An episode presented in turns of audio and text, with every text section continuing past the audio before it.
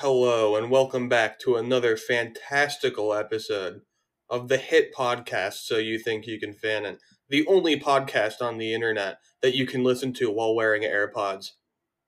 I'm Jake, also known as Greg Chudley, and here we have the usual Sergio, Matt, and Kai. How's everybody doing tonight, fellas? Doing pretty hanging good. in there. Doing all right. Now, today is a special occasion for we are reading a favorite among us. Among Us. Among Us. All Guardsmen Party. Mogus. But not only that, but we have something special alongside that. Would you like to introduce yourself, guest of this episode? Hey, hey guys. Uh, my name is Mark. I'm from the, you know, not as famous as this podcast, but I'm from the Lorehammer 40k podcast. Sometimes we like to extend a hand to a younger, struggling podcast. Yeah, exactly. as good as Eh, powerful yeah. as we are. Yeah, thank you. I'm honored. I'm honored. I'm, you can't tell, Yes. but I'm on my knees before you guys. It's okay. yeah. You've already kissed our toes. It's Yes. perfect. You've already submitted the god, the offerings. How does it feel to be uh to be collaborating with such a controversial podcast? Because we are, according to the other people we've collaborated with, yeah. controversial, which was news to us and also an honor. Yeah, yeah. It's kind of like a form of street cred when people call your podcast Oh, yeah. controversial. It's nice. Oh, it's yeah. nice. It's like selling to the Crips. Yeah. So, before we begin reading, why don't you tell us about yourself? Um, yeah, I've just a Warhammer 40k player. Always have been. Came out of the wound holding a paintbrush and a miniature, and you know just haven't put it down ever since. Um, How'd you survive the paint fumes? you know, it's you just kind of got to get to go with them, and eventually you get to really get in that vibe flow. You know, The the womb is surprisingly ventilated. yeah. Toss some spray paint cans into the mix. It's perfect. Oh yeah. Um, yeah, and uh, yeah, I've been doing Warhammer 40k for like 20 years, uh, and then about five years ago, me and my one other friend, we decided to do a Warhammer 40k podcast about the lore. Um, so yeah, we've been doing that for five years and just plucking away. Nice. What's funny is before Sergio came up with the idea to have you on the uh, podcast, I actually listened to some of your podcasts while I was driving one day. I was going on a road trip to visit my brother, and then I just like threw it on for a bit, and I was like, "This is cool. I like Warhammer lore." ah, well, we won't get along then, but that's fine. It's fine. There's three other guys to talk to. it's. I mean, when I say like, uh, it's kind of like a uh, like a begrudging torture. you can yeah. enjoy elements related to it. Mark has done what uh, our usual guests do and uh, proved that they are uh, the we are the young ones in this equation. Yes. Oh yeah, we're always the young ones. How long have you guys been doing this show for? Um, about two years. Yeah, almost two. Nice. You've nice. been doing Warhammer stuff as long as we've been alive. If that makes sense Yeah. for you. Shit. A little bit. Of, if it's only twenty, then it's a little bit shorter. We know someone who is younger than your entire Warhammer career. yeah, it's This so is funny also to say true. stuff like that. Yeah. Um, I, I talked to a kid the other day. I'm like, yeah, my favorite movie's Lord of the Rings, and he's like, what? What is that? What are you talking about? Yeah. How old? How old was this creature? How old was this creature? yeah, like he was a 20 year old kid, but like That's yeah, insane. Came What? out But that's our absolute age. insanity. Oh, oh. I know That's it's fun. scary. When The Hobbit came out, my dad went to one of those like movie event things where it was like all four movies, like like all three of the trilogy and the first Hobbit movie all in a row. And I wanted to go, and when he got home, he was like, "Oh, it's fine. You didn't miss anything." There was this one guy that pissed himself like three times, and I was like, I was like, that sounds typical. So, uh, what are your what are some of your non Warhammer hobbies? Um, during the summertime, I I have a street bike, so I like you know riding motorbikes and dirt Uh-huh. biking, and uh, yeah, I'm I don't know, I'm just a kind of regular dude, really. Are, are are you telling me you're a Warhammer fan who touches grass? I don't believe you. Yeah, man. Believe it or not, I even got like kind of a farmer's tan going on. No. Yeah, man. Next, you're gonna tell me you've actually seen a human woman. well, only on the internet, but You, you mean a sister of battle? Okay. Yeah, w- women are real. Women were invented by GW to sell miniatures. I've never heard that one, but it's canon. It's canon now. I mean, why else do you think we keep hearing that women are how more babies are born? They're trying to get more customers. it's all coming together. So be, be- before we begin the read, um, just a, a quick a, a quick couple of Warhammer questions. Sure. Do you have do you have a story of how you got into Warhammer besides like obviously you've been doing it for a long time, but like is there any like distinct memory of like like oh I was I was at the store and I saw this little spaceman. uh, no, I was at school and one of my friends had like a White Dwarf magazine and I seen it in his desk and you know I, I stole it and I just looked at the miniatures for hours and hours and then I started eating the paper and just anything I could do to get these miniatures inside me. paper. you know but yeah so I, I seen the miniatures and then i went to my local game store and was just literally just addicted you know um, It started with it started with cri- a criminal enterprise stealing White Dwarf magazines, and it's led it's led into a podcast. yeah That it's- is the pipeline. you can do it too children There's a lot. There's a lot of discussion for the alt right pipeline on the internet, but I think the true alt right pipeline is stealing White Dwarf into podcast. Yeah so yeah i did that and then uh, a lot of my friends got into warhammer too so then it was just very easy to kind of keep doing it and you know there's been times where i haven't touched it for a year two years but then i always come crawling back to it like a dog to vomit Oh yeah, that's how they get you. Because you're Yeah. like, oh, I'm done with this. It's so stupid, and then they just release that one miniature, and you're like, eh, I can pick up some Black Templars. maybe next year i'll try to have a child to afford it Oh yeah, you know sell the kid, get the get the get the new Avatar of Khaine. What's up, sir? I was I was gonna say because only you will understand this joke. Uh, he got he got Warhammer as well. I, I was gonna say the same thing. There's an in joke. We're not gonna go into it. We don't have time. The word We're Warhammer playing- and the number two have deep Don't go together. trauma related to us. oh. We can, it's not that long of a story. We can go into it. Our friend Nick, um, we were we all bought the first Vermintide, nice. and we were all playing. There's three of us, and we wanted him to join. And it was on a Steam sale a few years ago, and we go, "You should get Vermintide too, so you can play it with us." And he goes, "Oh, okay, I'll buy Vermintide too." And then he bought Vermintide two, the second the one. sequel. And he goes, guys, I'm ready to play. And I go, Nick, I meant like Vermintide as well. so we so we so we started calling it when we got eventually got to we started calling it Vermintide as well. I like that. It was a trying moment in our friendship because Nick got really upset about that. Yeah, he was pissed. He was like, I just spent like thirty dollars on this game. and none of my friends even want to play it with me. So, um, are you just in the 40k, or are you into Sigmar or fantasy, or the Lord of the Rings miniature game? Because that's a thing. I guess I should ask. Yeah, man. Like I actually got into Lord of the Rings miniatures first. Uh, When I got into 40k Ah. and stuff, I was young, and my parents didn't let me have demonic 40k shit. So I'm like, I'll get, I'll collect the Lord of the Rings stuff. And then a couple years, I just started getting 40k.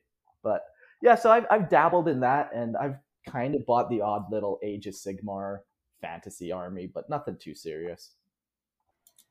Fair enough. I feel like there's a surprising lack of crossover between 40k and fantasy fans. I feel like they're very much in their own boats, which is weird because the settings definitely share a lot. It's almost like they're nearly the same principal similarities with the Chaos Gods and a racist human empire, a bunch of alien foreign creatures. Only this one takes place on not Earth trademark. Yes, not Earth.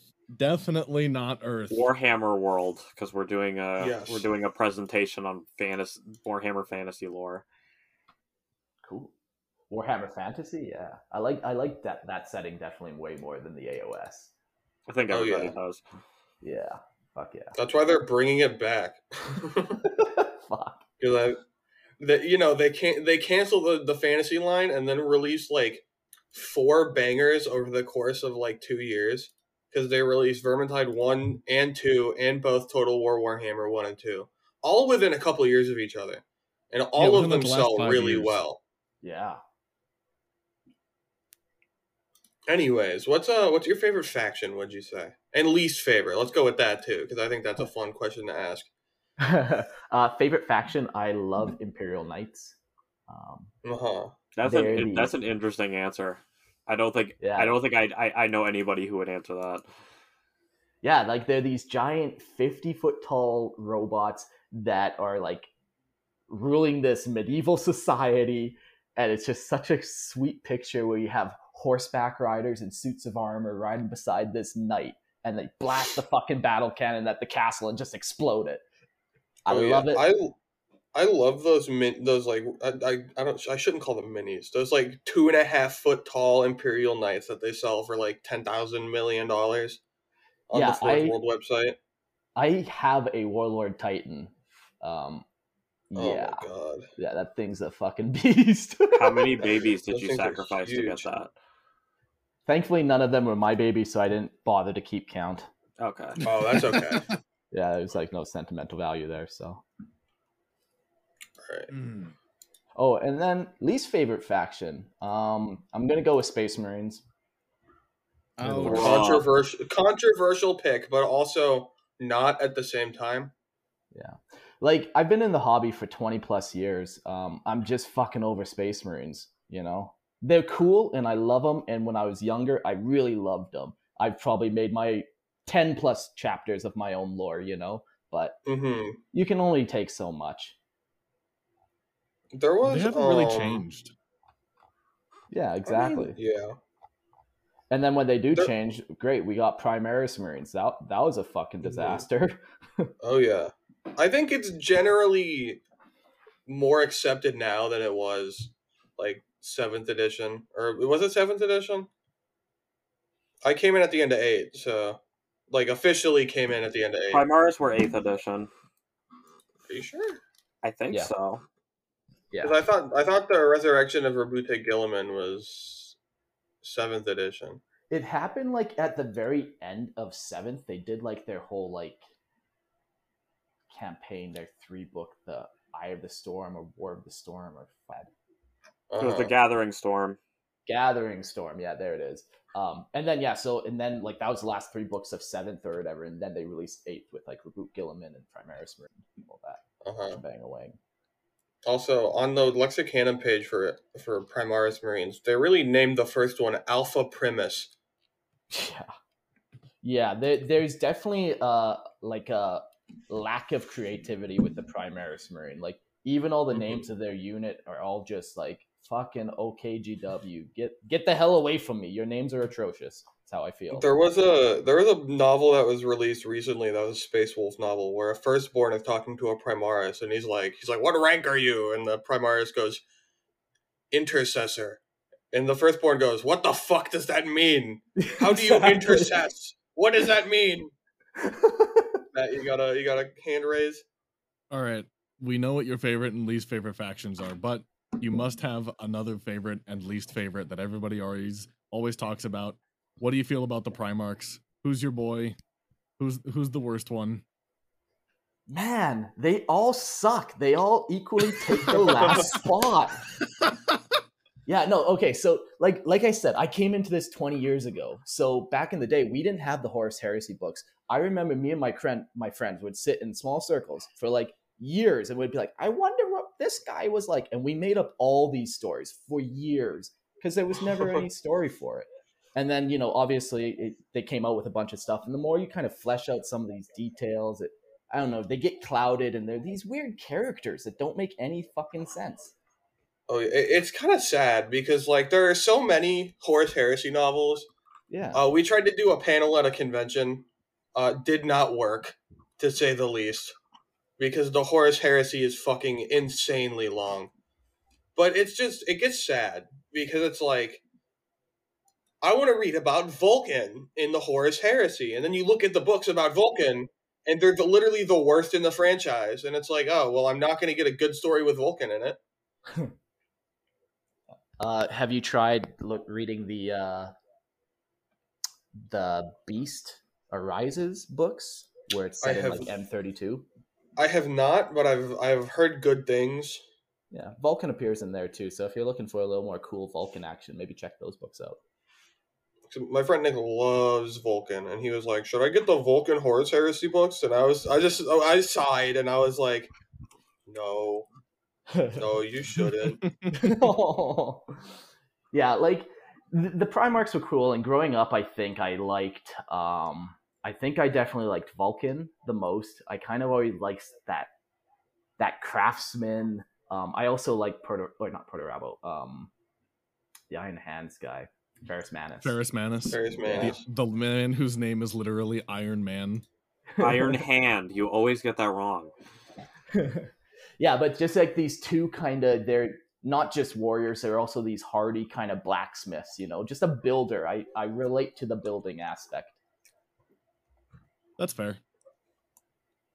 Yeah, I don't Also- really relate to the genocide aspect of the Primarch so very much. You know? Oh, yeah. Just kind of well, you're an Imperial Knight fan, so you, you you have to at least a little bit. Because what else are the Imperial Knights really built for if not genociding whole planets? protecting farmers' crops.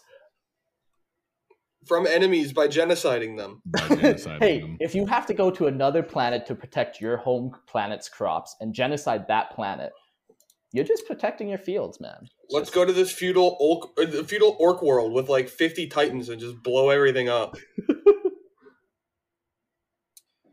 Look, if if if you if you listen to our show for as long as some people have, plus our 150 plus episode, you'll come away and you'll be like, man, the guys at So You Think You Can fan Fanon love genocide. They support it. Oh yeah, 100%. big fan, big fan.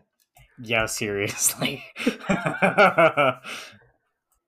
we talk so much about genocides from a certain character and oh. franchise, I'll be right back. but not this one. Definitely one? not this one. We also definitely didn't read anything with a with a guy who once led Germany's name in it related to Jesus Christ. We definitely didn't do we didn't any read kind of adventures of a third Reich nature with the Holy Bible. Nothing about that at all. Oh, Nothing. you're talking about uh, Joseph Stalin and Muhammad, a love story, right? Yes, Yes, Joseph Stalin and Muhammad the love story. I don't know what to say to that. I still, I it still got have me. dreams It got me good. thinking about Hitler and Jesus the love story. Why do you still think about that? Kai, I'm not I've sure you purged understand. it from my memory. Kai, I'm not sure you understand. I don't have the power to get over It's it. hard to forget. Well, I So guess you before we just need spend- to level up. Before we spend all day asking you questions, why don't we, as 20 minutes into the episode of this podcast where we read things, let's read. Wow. Ooh. Now, Mark, you know a little, at least a little bit about this, correct? Yeah, I've read the odd chapter here and there. Okay. So, uh, uh, we were going to do a recap for those who don't know, but this begins with a recap. So, Matt, take it away with the recap. this is the ongoing tale of a bunch of guardsmen who were drafted into the Inquisition after their regiment was reduced to a mere 37 men by a combination of orcs, heretics, more orcs, tyranids, and of course their own leadership. Currently, they work for an Inquisitor that is the 40k equivalent of Professor Oak. He provides teams and missions to interrogators who need to get some leadership experience before they go on to become full Inquisitors. The lot of these guardsmen is rather thankless. They are matched up with five other less combat focused team members assigned to an interrogator and sent out to fight the enemies of the Imperium. The squad has just boarded the shuttle to their next mission behind the familiar forms of the interrogator better known as the Rupert and his manservant, Alfred. As they enter the shuttle's conference room, the interrogator introduces the guardsmen to the rest of the team and begins regaling everyone with the story of his previous mission with the squad.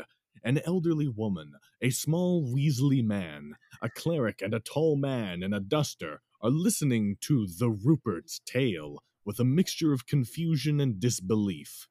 I think that describes the four of us. I don't know who the elderly woman is, but I definitely know who the Weasley man is. Oh, I know as well. yes. I'm not going to say who it is because I think Not it's naming funnier that way. Am I I? think it's funnier if, if we cleric? don't name any names.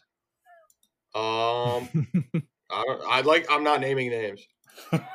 Sarge is listening to the Rupert and occasionally wincing and muttering corrections when enthusiasm gets the better of memory.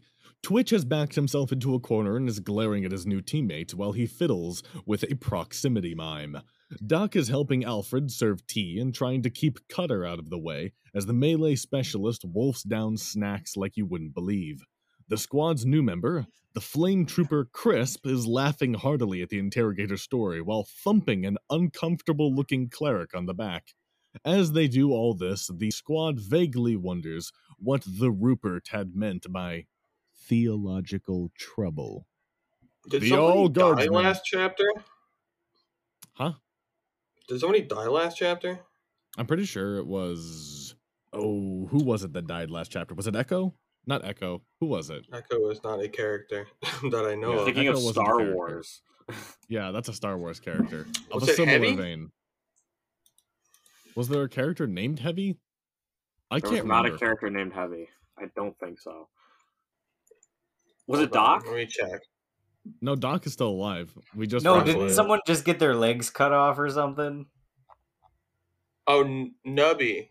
Nubby, Nubby! got. Uh, That's Nubby's right. in the in the ER Yeah, n- or there was a character who got his legs just fucking off.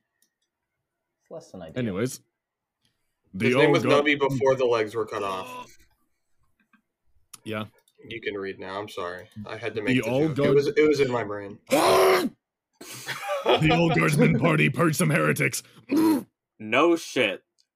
Here we go again, on our way to a planet that had separated from the Imperium for a few centuries to ask the locals why they had turned away from the light of the God Emperor. This was not something we were even remotely qualified for, so we are a little confused on why why, why we had been sent.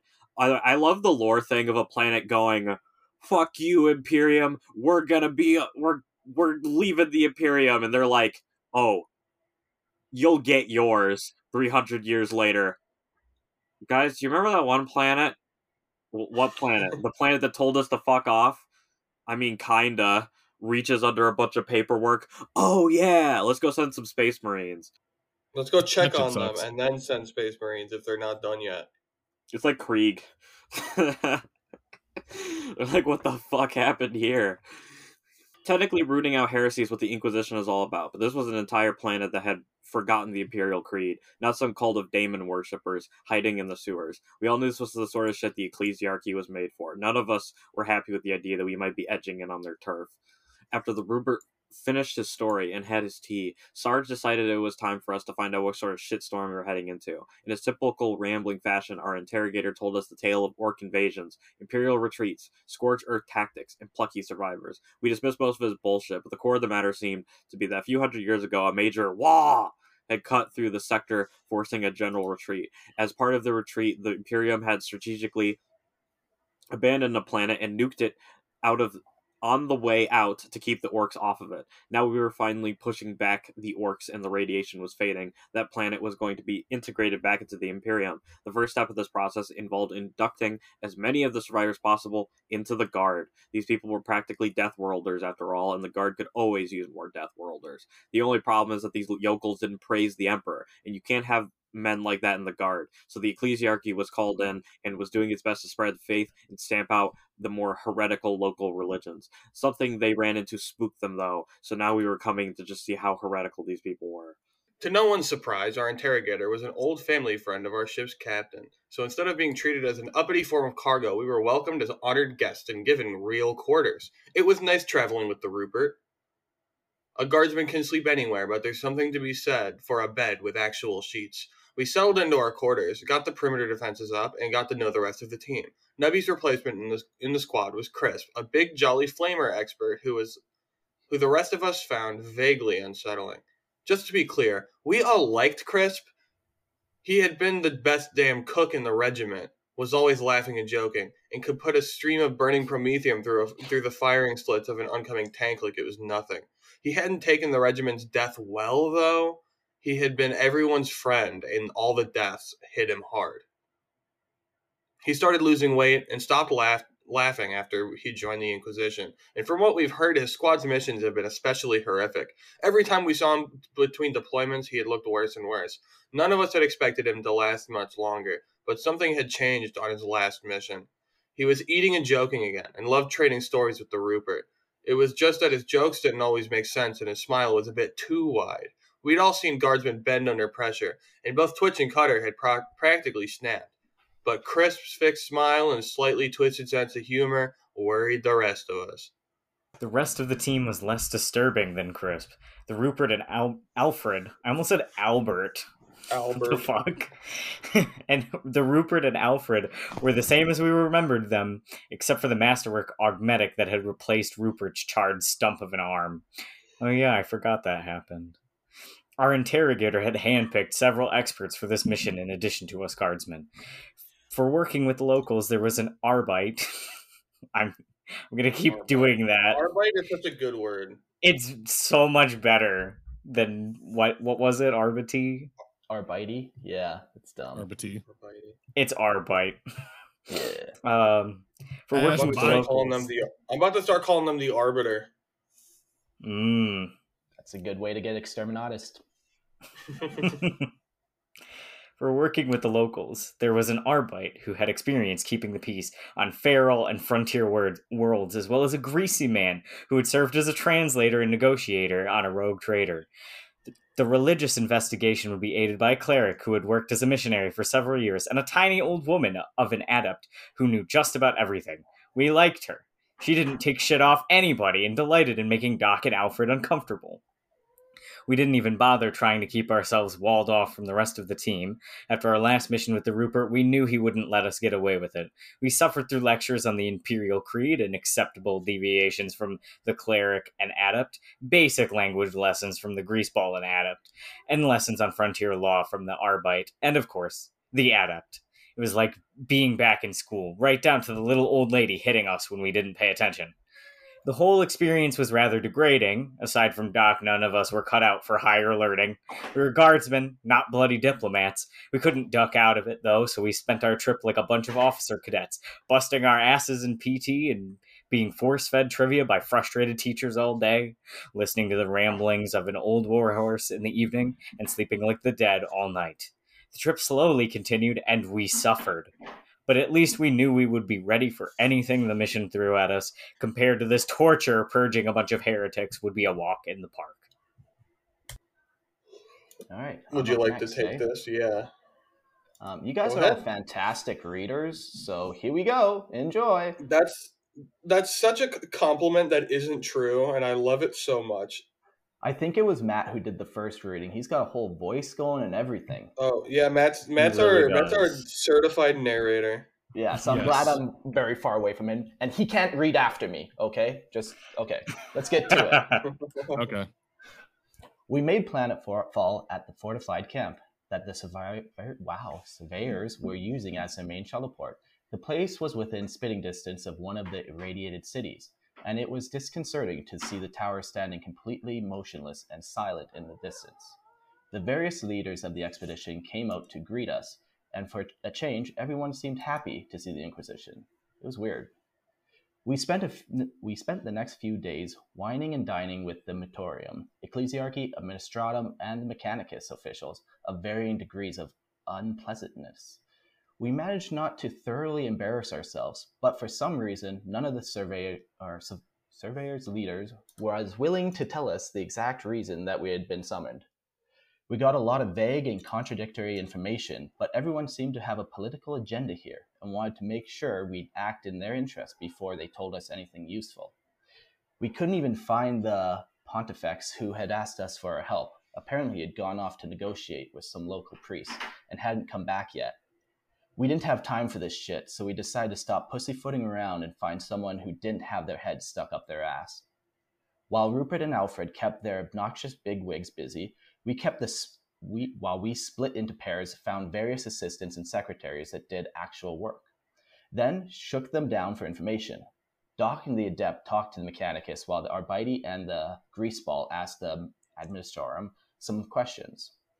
The cogboys and pencil pushers didn't have anything useful for us just a lot of junk about ra- radiation levels incoming colonists recovering biospheres and irradiated manufactorums the rest of the team had better luck getting useful intel, except for Twitch, who was left in the base because he had still banned or still he was still banned from investigating anything ever again. what did he do? What did he do? Didn't he? I, I feel like he blew something up because that's usually what happens. Yeah, there's a lot of really non domestic terrorism going on all the time, every time. Sergeant Cutter managed to find a very helpful lad working in the Munitorum who knew all about the locals. Apparently, they were the hardest bastards this side of the Catachan. Ah, and had a very clear memory of who nuked them into the Stone Age, and had been spending the next last few hundred years rebuilding their civilization and fighting with the remnants of the Orcish invasion.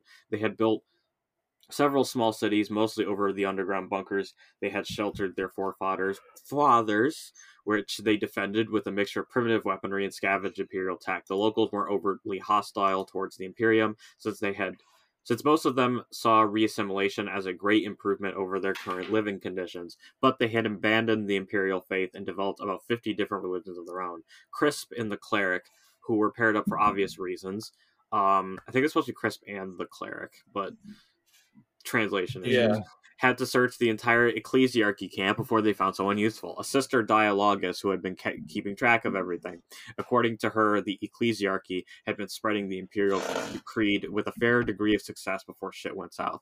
In a single night, nearly all of the active missionaries had been attacked by assassins or angry mobs, but Munitorum missionaries were, are tough bastards, and several of them killed their attackers and made their escape.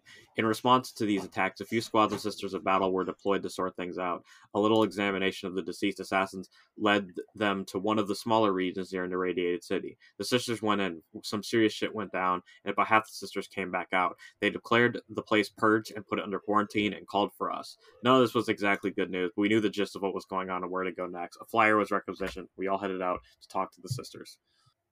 We geared up for a fight as we flew. Whatever the sisters had run into had chewed them up pretty badly, and we weren't going to take their word, it was dead. We landed right at the edge of one of the nuked cities. We were close enough that all of us had to wear rebreathers, and Doc warned us not to stay too long if we ever wanted to have children. The sisters had set up a perimeter around a large ruined building and set up a field barracks. As we approached, a senior sister came out, and the Rupert flashed his rosette. The Sister Superior took us towards the ruined building and filled us in as we walked. She'd been sent here with three squads to purge the temple. They'd rolled over the guards and busted down the door in seconds. They'd expected to find cultists and fanatics within, but what they hadn't expected was to find a horde of mutants backed up by psykers.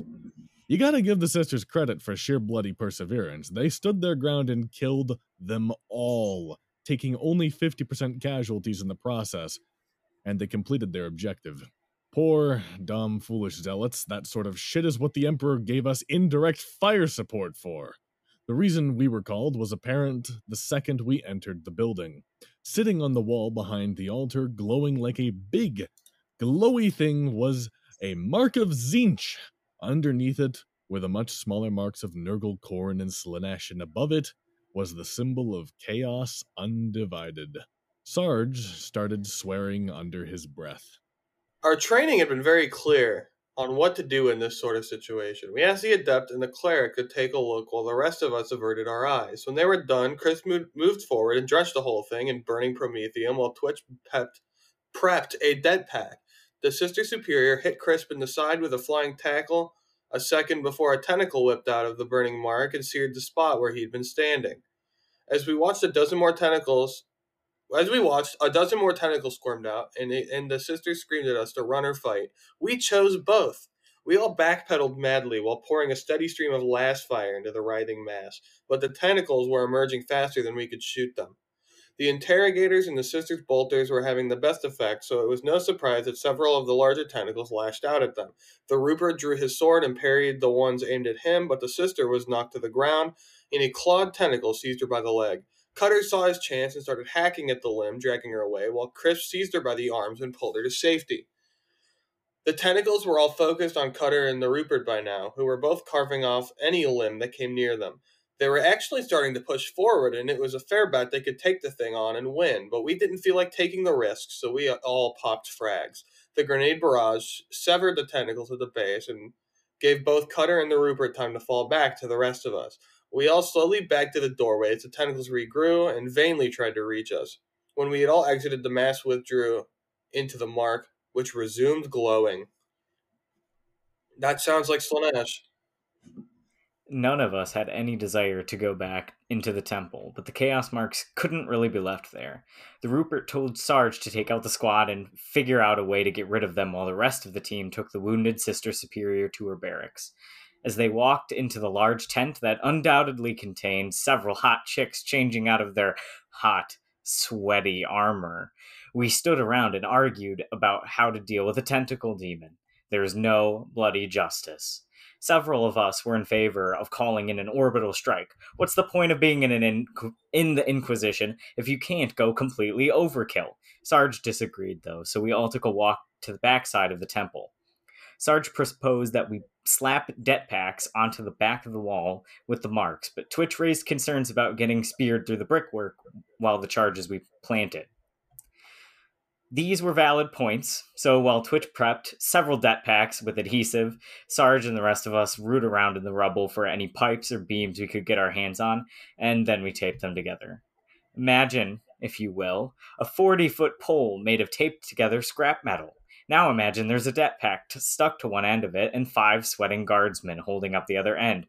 Who knows what the sisters watching the perimeter thought of us? It worked though. Mostly. We stuck five det packs to the back wall of the temple, right behind where the mark was, and only dropped two of them on the ground. We all fell back to a safe distance, took cover, and hit the det- detonator. When we peeked out of cover, the wall was gone, along with the marks in half the temple. With our heads held high, we headed to the barracks to inform the interrogator, hoping against hope that there might still be some hot, undressed chicks inside. Unfortunately, there weren't any half naked sisters in the barracks when we got there, but we did get to see Doc have a heart attack. Well, it wasn't really a heart attack. It was damn close, though. The first thing we saw when we entered was a Sister Superior lying on the table as a Sister Hospitaller treated her bloody leg. The second Doc laid eyes on the Hospitaller, he started hyperventilating and tried to hide behind Sarge. Unfortunately, guard issue rebreathers aren't exactly quiet devices, all conversations in the tent was halted by what sounded like a metal grate being attacked uh, with a push broom. it's a weird sound. Everyone, included the wounded Sister Superior, turned to face Doc, who started to turn on an alarming shade of crimson and a claw at his mask and clawed his mask. Crisp and the old adept broke into the gales of laughter as the hospital ran over to see what was wrong with Doc. Only Sarge's assert- assurance that everything was fine saved the poor boy from terminal embarrassment. The rest of us removed our masks. Then Sarge, grinning like a schoolboy, gave a report to Rupert that was occasionally interrupted by inexpli- inexplicable coughs, coughing fits. These usually happened when he looked at Doc. Matters were not helped by both Adept and Chris making dirty jokes about playing doctor in the background. Let's ask some more questions before we read some more. Sergio, would you like to ask a couple? Who do you think would be some of your favorite uh, 40k book authors? Um, I really like um, Graham McNeill, Dan Abnett, and Aaron Dembski, Aaron Dembski Bowden. Those are the correct Oh, answers. so so so Yeah. the the the three that everyone says Yeah, that's man. crazy. Yeah. Have you read the um the new Ghazghkull novel? No, I haven't. Uh, I think it just came out outside of the limited print. Uh, pro- it's called the Prophet. Of, I think it's called the Prophet of the Waaagh or something. I have it over here. Um, it's very good. For- What's the story kind of roughly about? Ghazghkull, obviously, but Yeah, it's it's a mixture of the story of Ghazghkull and the story of Makari, okay. and it's it's you know Mak- Makari is narrating it. It's very like unre- unreliable narratory. Like okay. M- Makari claims to die multiple times throughout the story and be reborn.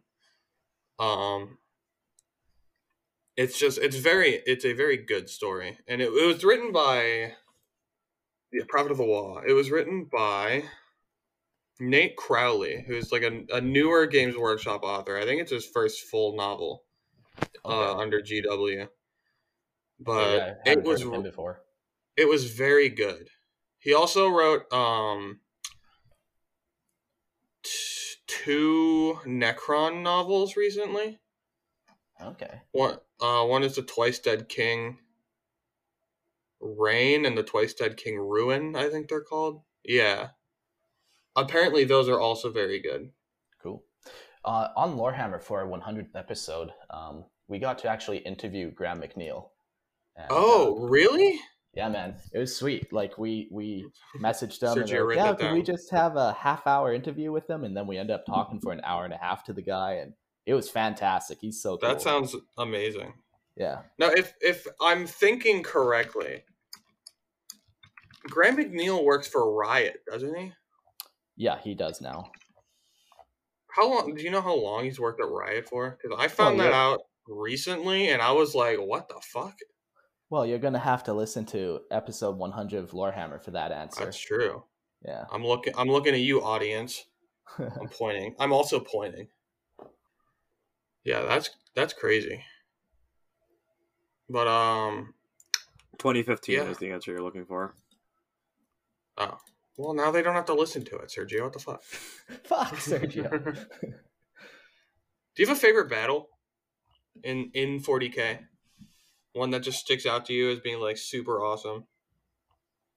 Um, man, there's just so many. Every one of them is just sweet. But I think I really gravitate towards just like space battles. I was reading this sweet uh, Space Wolf where he basically launches himself across the void of space in Terminator armor, and then just like rips enemy hulls open with his lightning claws, and then murders everyone inside. Typical Space Marine behavior. But yeah, man, like I don't know, space battles are just kind of so Oh yeah. cool. No, that's that's an absolute agree for me. The way that they write space battles in 40k novels are so cool. Um I want to say it was the first Uriel Ventris novel has a really good space battle against Dark Eldar. Cool. Did you guys ever watch the Warhammer? Sorry. Uh, I was gonna say not necessarily space battle, but when Guilliman gets vented into space and then he just tears the fuck out of a bunch of world eaters, that was awesome. hmm What were you gonna Did say, Mark? guys, did you guys watch the Warhammer Plus where it was um, the Blood Angel TV show and they had the space battle and they have the giant Tyranid fleet fighting and oof. I have That I have not seen any Warhammer Plus stuff because I don't have a subscription. Fair enough. and I think we all refused to get one. Yeah, it, it doesn't seem worth it for me right now. Just Yeah. because like I don't want to pay for it. I'm lazy. I already mooch off of my dad for all my other subscription services, and I don't feel like paying for anything. Uh, and we hear it, So You Think You Can Fan It don't condone piracy, right, Sergio? We do not. No. Never. We We would never ever We commit don't. pi- piracy because it's illegal. Unless you want to watch And- Kamen Rider. Yeah, unless you want to watch Kamen Rider. Then you Or literally just have to. really can't afford it, then you could also Or- pirate it if you wanted to. Allegedly, Allegedly. I'm not. We're not getting incriminated. We don't condone it. but you could do it. You can do a lot of things. So what Hmm. got you into the whole uh, podcasting shtick? Um, I was a filthy electrician for many, many years, and Uh-huh. the only way to get through the workday was to listen to podcasts. And uh, there just wasn't really a good lore podcast for 40k. You know, Uh-huh. there was tons that did 20 minutes of lore, 20 minutes of battle reports, but there wasn't one that was just like, I want fucking five hours of lore, just shove it down my throat. So I made it. Do you listen to your own podcast?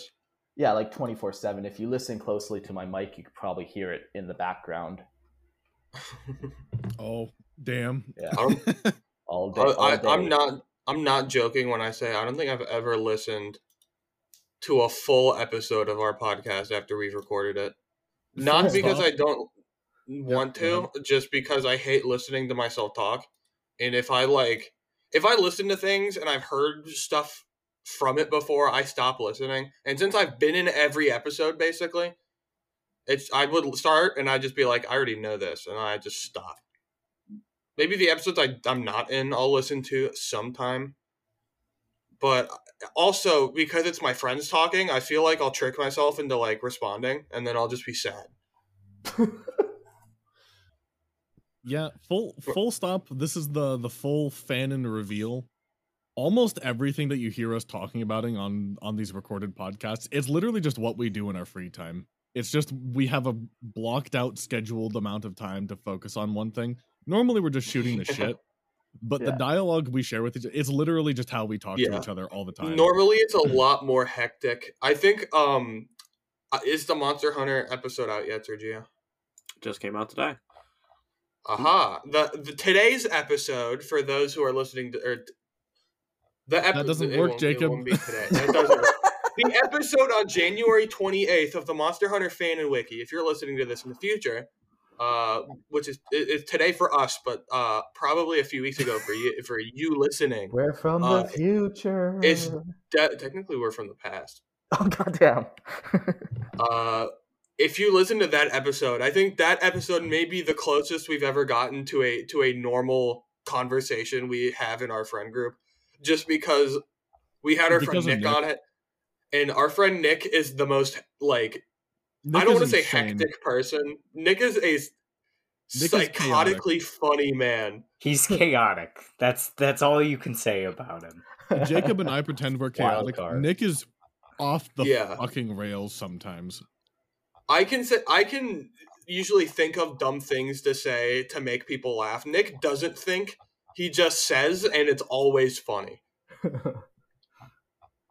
like it it is I, I regularly tell him like you are absolutely the funniest person i know and he's like What? "Eh, i don't know i don't think so and i'm like dude you're you're a psychopath you can't do this to me if you're not Like, funny, then I. Ah!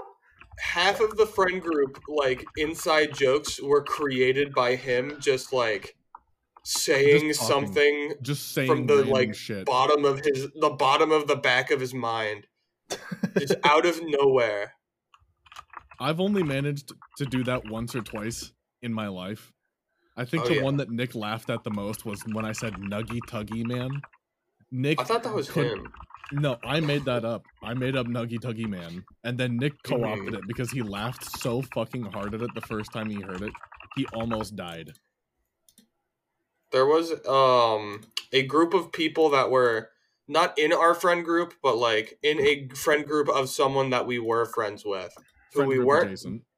yeah friend adjacent i should say uh who we, like we did not like them but we kind of just were indifferent about each other uh and one day nick just starts calling them the chum bucket pals and that's we still call people the chum bucket pals five years day. later But for those listening, like our fans, Chum Bucket Pal was the original Greg Chudley. It was the original Chud. That's true. We we've kind of started calling people ch- chuds or Greg Chudleys, but Chum Bucket Pal was the OG insult back in the day. Greg we would Chudley. any uh, we would just call people uh the Chum Bucket Pals if if they if they made us mad.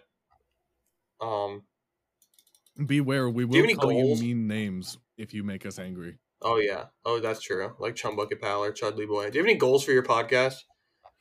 Um, on the topic of Chum Bucket, To Yeah. not be a Chudley. right.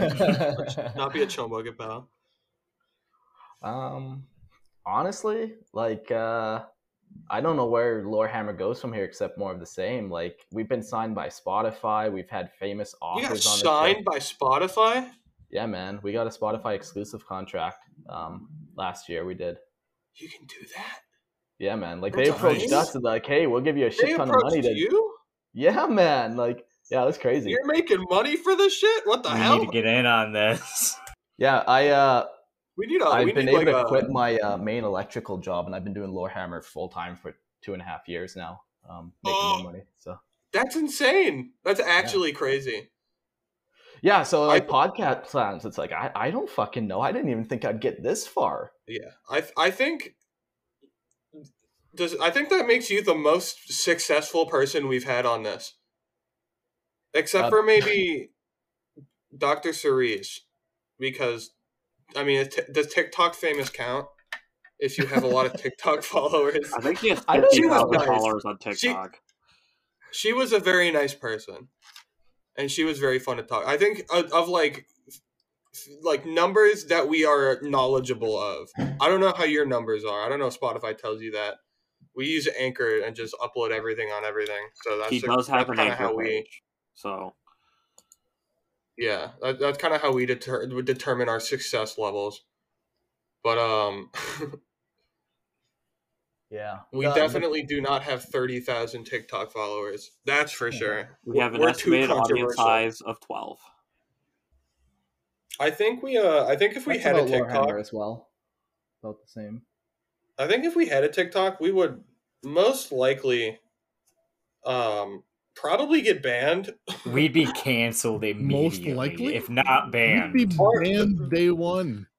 The word the words we say and the way we say them would probably get us uh in a lot of trouble considering that people have gotten in trouble for significantly less bad things on that platform than the things we say probably every episode. We might encounter some of the people we d- indirectly made fun of because we don't do that on this podcast. Yeah. I think that we're blacklisted. Like we might not even be able to make an account. All, the, all all those people that I made fun of on Wattpad who I claimed can't write for shit are gonna rise up and get us kicked off of TikTok. Have we ever actually done that? To my knowledge, the only the only author we have ever insulted was the guy who wrote the the pedophile fan fiction about Full Metal Alchemist. Well, I, I made the, I made the statement that nothing on Wattpad is good, and nobody has been able to prove me wrong. And every time I go into a podcast and I make this statement, they can't prove me wrong. They agree with me. So, if you're out there and you found something good on Wattpad, send it, and I'll yeah. give it a chance. We're looking at you. We're looking his at mind. you, Ralph. Do you do you have a fan that interacts with like everything you do that you just like at this point you just like know like oh Ralph like we have Ralph from New Jersey who's re- like the only person who's responded to our Twitter and just like like we're we know he's a real one he's always listening we shout him out sometimes this one's for you, Ralph. I love you, boy. well, yeah, do, because do uh, you have anybody like Ralph Uh, man, we get so many messages, but uh, I've actually made like a lot of long-term nice. friendships um through this. Like, I have friends that have flown over from the UK and like have spent time with me, and you know, originally he was just that crazy Ralph dude, but now he's a true homie. Mhm. So it's been cool. Wouldn't that be nice if we got messages all the time? Yeah, it's a blessing and a curse. Um, Oh, people yeah, I'm just think sure. that uh, they can blow up my phone anytime, so my phone's basically always vibrating. Um, so I'm the I'm the uh the worst person at, at social media, so I think my brain would just shut off if that happened. Yeah, it was funny. Like before I started Lorehammer, I didn't even have a Facebook account or nothing. Like I, I didn't do Mhm. any social media, and then I got it, and then I like, fuck, I guess I should have to. I only have a Facebook for my Oculus. Nice. Like that's it. I have people from work added on it, and I think Sergio, and that's about it. but I'm just I've always I've always been terrible at social media just because I like looking at things more than I like talking on social media. Although, although I, I am happy to announce on the subject of uh of me being controversial, I did uh someone did attempt to ratio me for the first time. I saw. Yesterday. I, I helped you out with your ratio. Your, your I know. ratio. I he got zero likes, retweets, or comments on it, and I was like, dude, how did you fail a ratio on a tweet with two likes? Yeah, J- Jake hit him with a why don't why, why don't you call up some bitches or whatever. Yeah. Spider-Man Twitter is a toxic place, but that's not what this episode's about. Do you play the tabletop? yeah, yeah. Um, I haven't. I assumed you did because you paint. Are you waiting for tenth?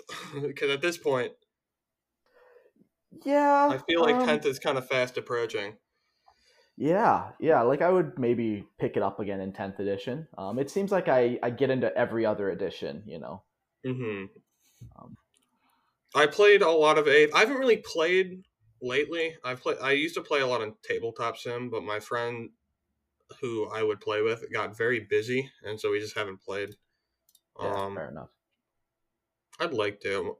My been- uh, one of our friends got me to learn how to play Star Wars Legion, the uh, Star Wars war game, and so I'm forcing him to learn Warhammer. So we'll see how that goes. Star Wars Legion has the craziest amount of 3D diff- 3D printed clone troopers you can buy. It's outlandish, man. You could look for days just scrolling through like, well, this clone has two fingers up instead of one. Like every Oh pose you yeah, can I'm sure. of. I love it. It's crazy. Do you print your minis or do you buy them or do you both? Um, I've bought the odd mini, but I don't think the technology's there yet. Um, unless you get like a really, really high end, high end printer. But even then, hmm Or a resin printer. yeah. I've, Our I- friend Mitchell has a resin printer and he, he he enjoys it. He doesn't print like whole minis with it really. He just prints like parts and he's happy with yeah. it. Yeah, Yeah, like if you're uh, printing terrain, buildings, maybe even vehicles, you can get away with it. But you know, I, Mhm. I really do enjoy painting, and I'm decent at it. And yeah, resin miniatures Oh, yeah. just doesn't cut it for me. I like to ima- I like to imagine that I'm decent at it. Whether that is true or not is to be determined. well, everything's relative. I'm assuming you play Imperial Knights when you play on the tabletop, or do you have other armies? Um, yeah, I've had a dozen armies over the years, but my four main armies are uh, a Tau army, um, a Tyranid army, Chaos Space Marine army, and I have my knights, but I never play with them. They're just kind of. are you a Tau lover or a Tau hater? I'm assuming a lover because you have an army, but maybe you just think they look cool. Oh yeah, no, I'm a filthy weeb for sure, for sure. Oh yeah. Do you watch anime? No, I'm not that much of a weeb. I'm a weeb. I just don't watch anime or I just like in Tau, okay? related podcast. you can No, be um, honest. I mean, Matt and I read One Piece. No, No, I, I honestly don't do much uh, anime or nothing like that. Uh, Have you I do- ever? You know, were I've you watched ever- the odd one. Like I've watched uh, Berserk. I've watched maybe ten different Based. anime series. Based. Yeah, If You there's know, any one to to read or watch, it's Berserk. In my opinion, as someone who just got into Berserk last year, when uh, a little bit before Miura died. yeah, it's crazy. It's good. I'm I'm glad I watched it. Um, hmm that yeah, there. I don't remember the other kind of ones I watched, but it was kind of like, you know, I did the Google search ten best animes and then just went down the list and watched them. But I'm gonna guess a couple. sure, I'm gonna guess Cowboy Bebop. no, No. no, Um. Have you seen Evangelion? yes, Okay. Have you seen the post the post series Evangelion movies, like the rebuilds? No. I have no. Okay. Um. I got just Ball, like a I'm little assuming. toe in. Dragon Ball Ah, for okay. sure. Full Metal Alchemist was Brotherhood was pretty good. Have you seen the original? Um, I tried, but then I seen how many were in, and I'm just like, I can't fucking do it. hmm I watched the original first because I was I did not know shit about ass when it came to anything when I was like twelve. So I I was just like, oh, I'll read uh I'll re- or I'll watch this, and then I watched it, and then my friend was like, watch Brotherhood, and then I watched Brotherhood, and I was like, wow, those were both really good. And that's hmm. my opinion on Full Metal Alchemist. People are like, never watch the original. The original is bad. Never watch it. It's different. It's terrible. I'm like, it's I like other than like the ending being kind of weird and like not really making sense. I it's it's enjoyable. I'd say It's a I lot like is- shonen. It, yeah, it's it's very anti shonen in a lot of ways, and I'll uh I'll I'll share my little hipster moment. I actually watched the original Full Alchemist before the Brotherhood came out because I watched Adult Swim as a kid, and uh holy shit, I had a lot of nightmares about that show as a kid, Oh yeah. especially when I um, remember go ahead. I wa- I was gonna say I remember I watched it after I broke up with my eighth grade girlfriend because I was sad. I, I laid in bed and watched it on my Nintendo 3DS XL. Oh my gosh. This is a true story. You are very much dating yourself. Jeez. I'm not even the uh, if if this were any other episode, I would be the oldest slash second oldest here, but that is very much not true right now. So Yes. I'm not dating myself. Unless half of our, I'm pretty sure half of the people who listen to us, if not more, are older than us. which is weird. I don't know how to feel about that. I know Sarah. Shout out to Sarah. She's listening to this. Listens to us sometimes, Yay. and she. I mean, it, it, it would be bad if people. older than us. Oh, that's not bad. I, I feel like it would be worse if we just had a ton of people who were like way younger than us watching our episodes because it's like, no, Mhm. get out of here. We we do have have it like in my- five percent under, uh, yeah, five percent zero to seventeen. I, I Okay, have well, in my Twitter 5% bio. if leave. you're- Yeah, I have in my. Twitter bio. If you're under the age of 18, not to interact with me, That's a good rule of thumb. just because I I I am not child friendly, and I do not try to be child friendly. When people come into work with children, I just kind of I just kind of groan, unless they're like really really cute babies. But even then, like they get annoying after a while. Ouch. Um, let's see. What else? What other banger questions do we have? Do you play any of the? Have you ever done like a Warhammer role playing game campaign, like fantasy role play, Wrath and Glory, uh, Dark Heresy, which is relevant to this episode? Yeah, so we've done a bunch. We've played Death Watch. We've played um, Black Crusade. Uh, I've dabbled a little bit with Wrath and Glory, and then on Lorehammer, we actually made our own RPG, and we did this uh, our, our own RPG system, very simple, and it was a tower RPG, and it was very fun. Nice. Ooh. Nice. If you want to listen to it, um, if you go through the Lorehammer library, just look for like the Eternal Horizon RPG, and it's a cool story where we just kind of Lorehammer Library is such a good title. yeah, there's some. It, uh, Yeah. We need something that alliterates like that. We have too many letters in our in our in our name to have alliterated like that. Yeah, it doesn't even make a cool acronym either. Hey, S Y T Y C F Fanon is a perfect acronym. I don't know what you're. It's terrible. It's so bad. We always forget letters whenever we're saying it. Yeah, like we're sitting there, we're like, "What's the what's the email for the podcast?" And we're like, "S S what?" when we started Lorehammer, the Shit. first three episodes, we called it a beginner's guide to 40k. And then we're like, yeah, just email us at abg40k.com. You know, and yeah, you always miss the fucking letters. And then we Uh-huh. came up with the Lorehammer. We're like, okay, purge. the That's how we are. Only it's too late. Yeah, it's, it's it's too late to change. So, so you think you can Fanon as the brand? We couldn't Oh, think of anything better. The, uh, people the, the people working, do compliment on us on it. yeah, people people do like like all the your artwork and stuff. Oh yeah, shout Yeah, out to Mike. Michael who draws all of our artwork. Yeah, it's very cool. I like that you guys We've- are capable of doing that kind of stuff. Yeah, we Mhm. f- we finally uh got in. We our old logo wasn't bad, uh, but it was really really really boring. It was just text. It was just the text on the new logo in a with a black background. So I kind of w- I, using my inability to use Photoshop because I'm technologically impotent. uh, I whipped up a very, very, very rough draft of the current logo, which turned into Kai sketching out one that was good, and then giving and then giving it to, giving it to Michael, uh, who promptly forgot about it for a month and then gave us the one we have now, which is very nice. And I I think it's safe to say that it's a very good logo Nice. For sure. because I was like, I was like, Michael, we need a new logo, and he's like, No, we don't. And I was like, Look at this podcast, and look at this podcast, and look at this podcast, and look at, th-. and he's like, Okay, we need a new logo. um, let's get back to reading because we have a lot to go. That we do. That we do. Yes. Uh, eventually, Sarge finished explaining our situation to the Daemon problem and introduced the rest of the team to the Hospitaller we had met on our first mission. When the novelty of teasing Doc had worn off and he regained his composure, the embarrassed medic went over to help patch up the Sister Superior's leg. While he did this, the rest of us argued about just what the hell was going on this planet.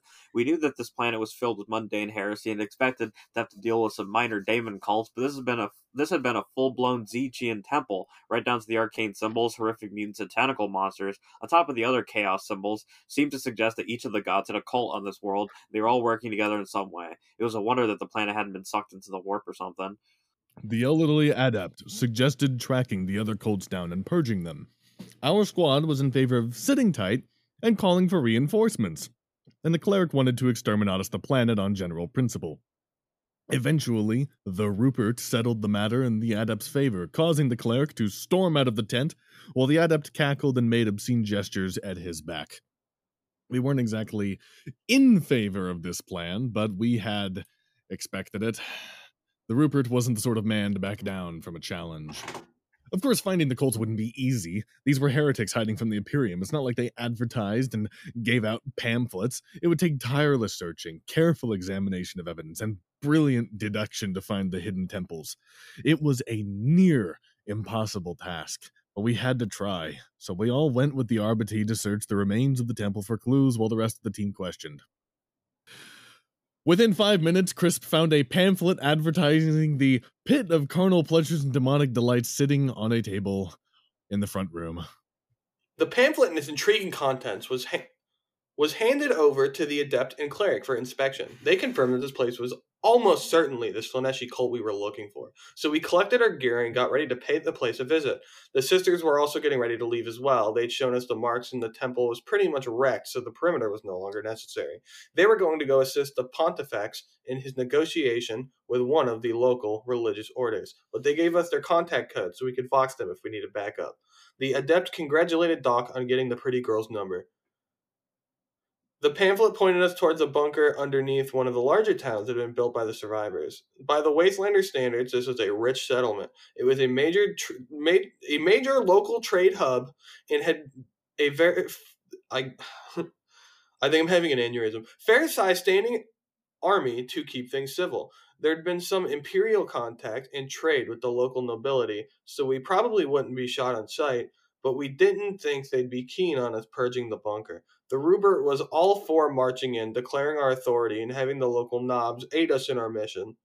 The rest of us thought this sounded like a good way to get ourselves killed. We argued to the to the point. I can't fucking read. Sorry. we argued the point with them and eventually came to a compromise. The Rupert and a few others would fly in and be diplomatic while the rest of the team would come in disguise and check out the possible cult. The plan called for the Rupert to make friends and slowly work the town's leaders up to the idea of helping us over a few days. If we ran into anything chaosy, we'll call for him and he'd convince the locals to help us. None of the squad had any faith in its ability to convince convince the wastelanders to side with us, so we had absolutely no intention of calling him for anything short of a bloodthirster. We stopped at a small trade post and exchanged a few of our surplus weapons for sets of local clothing and armor. The Arbite and the Greaseball helped us get into disguise and prepped us on local slang and customs. Then we split up for a few hours, walk outside town. Oh, we split up for a few hours, walk outside town. I was so confused for a second there. Too many verbs. The diplomatic team consisted of the Rupert and Alfred, as well as the Greaseball and the Cleric. They had a full spectrum of diplomatic skills at their disposal, and the two two teammates who most annoyed us were out of our hair. As the rest of us started the long hike to town behind the Arbite, we speculated on what sort of trouble the diplomatic team would get into. Twitch thought they were all going to be sacrificed to the dark gods. Crisp painted some rather scandalous scenarios involving the grease ball that made us rather uncomfortable just hearing about it and the rest of us had our money on the Rupert challenging someone to a duel. The adept had a few interesting theories of her own, but the Arbite ignored us and muttered to himself about standards and professionalism. The Arbite walked us through the town's gates as mercenary escorts for the adept. Between our scrap armor and well used weaponry, we certainly looked the part. There was a bit of an argument over bringing Crisp's flamer inside the settlement. A quick bribe and a close look at Cutter's chainsword sorted that out, though. Once inside, it was damned easy to find the pit of carnal pleasures and demonic delights. Apparently, it was the major attraction around here. Unfortunately, it was a lot harder to get into than to find. Several armed guards were stationed around the large vault door that served as the entrance to the bunker, and they refused to let us in with our weapons. We rented a room for the night and tried to figure out a way into the pit without abandoning our weapons or bringing the entire settlement down upon us. None of us were stealthy enough to sneak in. We couldn't find any alternative entrances, and the guards were noticeably unbri- unbribable. Unbribable. Ah. The only thing we could think of was trying to hide our weapons inside our clothing. But after our previous meetings with the guards, they were sure to search us. We agonized over this for several hours before the adept came to our rescue. She was sure she could carry handguns for each of us past the guards, along with any small gadgets we needed. The next evening, we returning to the pit, not as individual customers, but as escorts for the adept. The guards did a double take at this. Their usual clientele probably didn't include tiny old women, and nothing could have prepared them for how the adept acted. We knew the adept was feisty, and we all had heard her tease Doc, but the things came out of her mouth that had us standing was slack-jawed, or had us standing slack-jawed. We were all searched for weapons and cleared without incident. We had searched uh, we had searched Twitch ourselves earlier just to be sure. Leaving just the adept in the, her robes, she loudly uh, cackled and demanded that the guards search her thoroughly and started fumbling and clasping as we all watched in horror. The guards practically shoved her inside and actually closed the vault door behind us we heard gagging sounds from the other side of the hatch. Inside the bunker, there was a large freight elevator flanked by an open stairwell leading down into the depths. We rode down Crisp. As we rode down, Crisp complimented the adept on us getting past the Slaaneshi cultists. Oh, those weren't Slaaneshi cultists. They weren't? No, they're just some dumb muscle men. I'm honestly a little disappointed. I had this whole plan worked out for getting past them. Uh, what was the plan? Well, first I was going to seduce them all. Dot dot dot. Crisp fell, Crisp fell over laughing, while the rest of us tried to not vomit.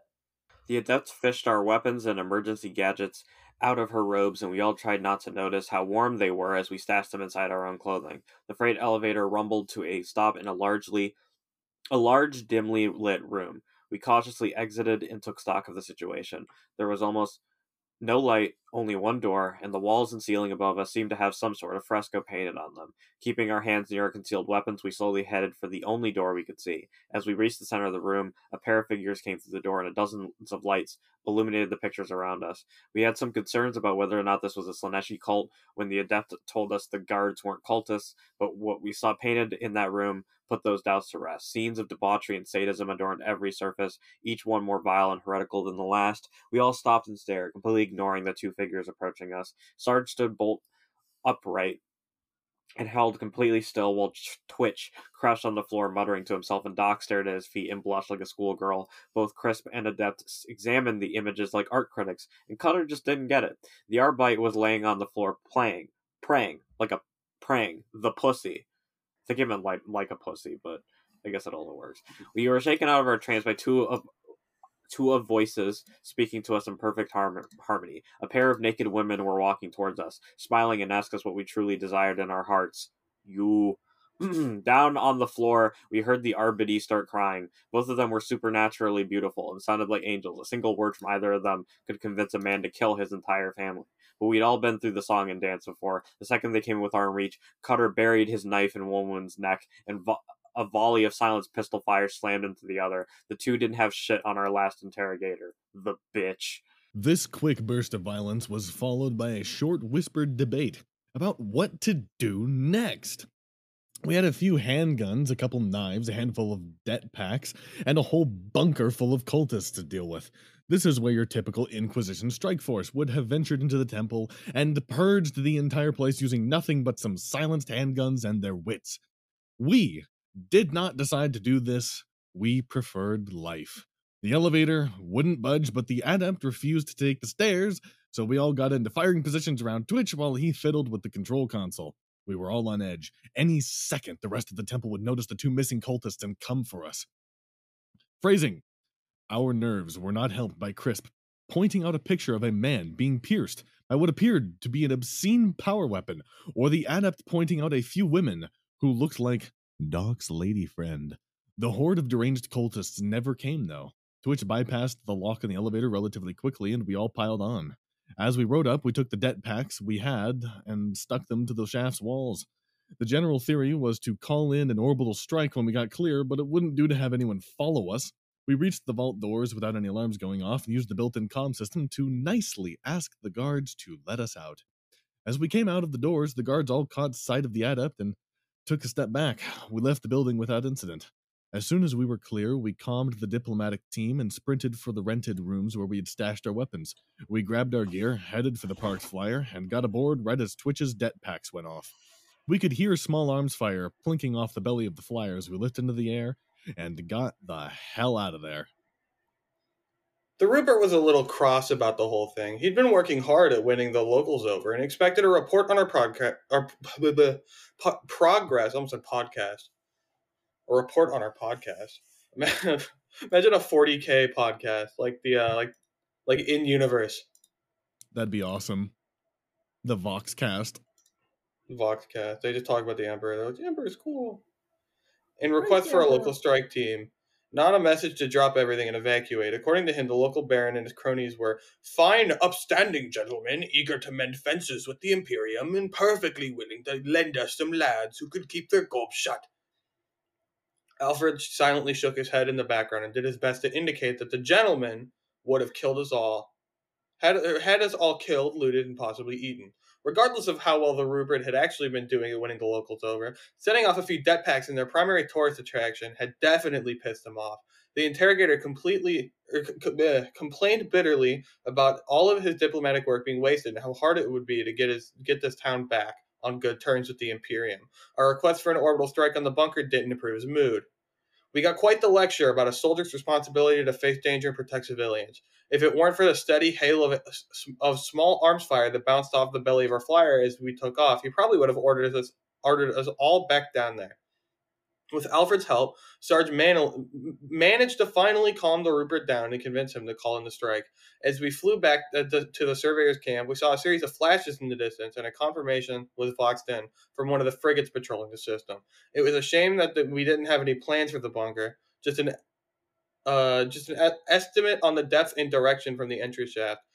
They wound up burning down twice as far as we'd uh, burn, oh my god, they wound up burning down twice as far as we estimated and walked their lance battery in a pretty wide area just to just to be sure the bunker was wrecked.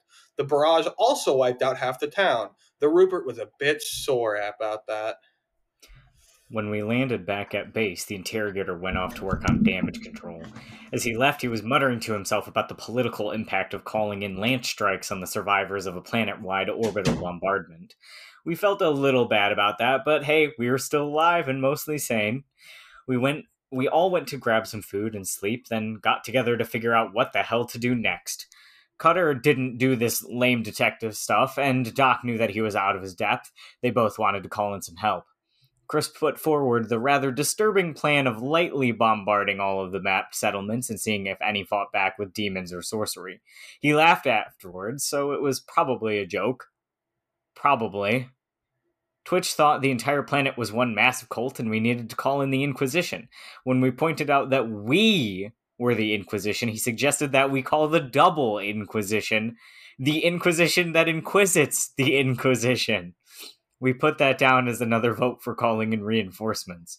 Sarge wouldn't have any of that, though. He was certain the Rupert wouldn't call for help unless things got absolutely dire, so he wouldn't embarrass the whole team by asking until we had exhausted all available options.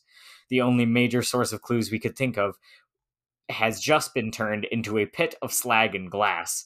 This just left talking to people and searching through records. Neither of these were our strong suit, so we just dumped that job on the rest of the team. They quickly established that while most of the surveyors didn't know anything useful, the ecclesiarchy scribes and one sister Dialogus had records on all the local religions. While the adept and the rest poured, o- poured through the piles of tedious documentation, we did minimal social legwork needed to keep the Rupert happy and tried to stay out of everyone's way. Unfortunately, bored guardsmen have a way of getting into trouble. Twitch kept to himself and did his usual thing while Sarge tried to keep everyone out of trouble and in shape. Crisp and Cutter spent their time cooking for the camp and hitting innocent training dummies with a sword, uh, respectively. Doc spent more and more time using the base long range secure Vox to talk to the Hospitaller while she helped the sisters with whatever they were doing. It was probably a grievous misuse of his inquisitorial authority.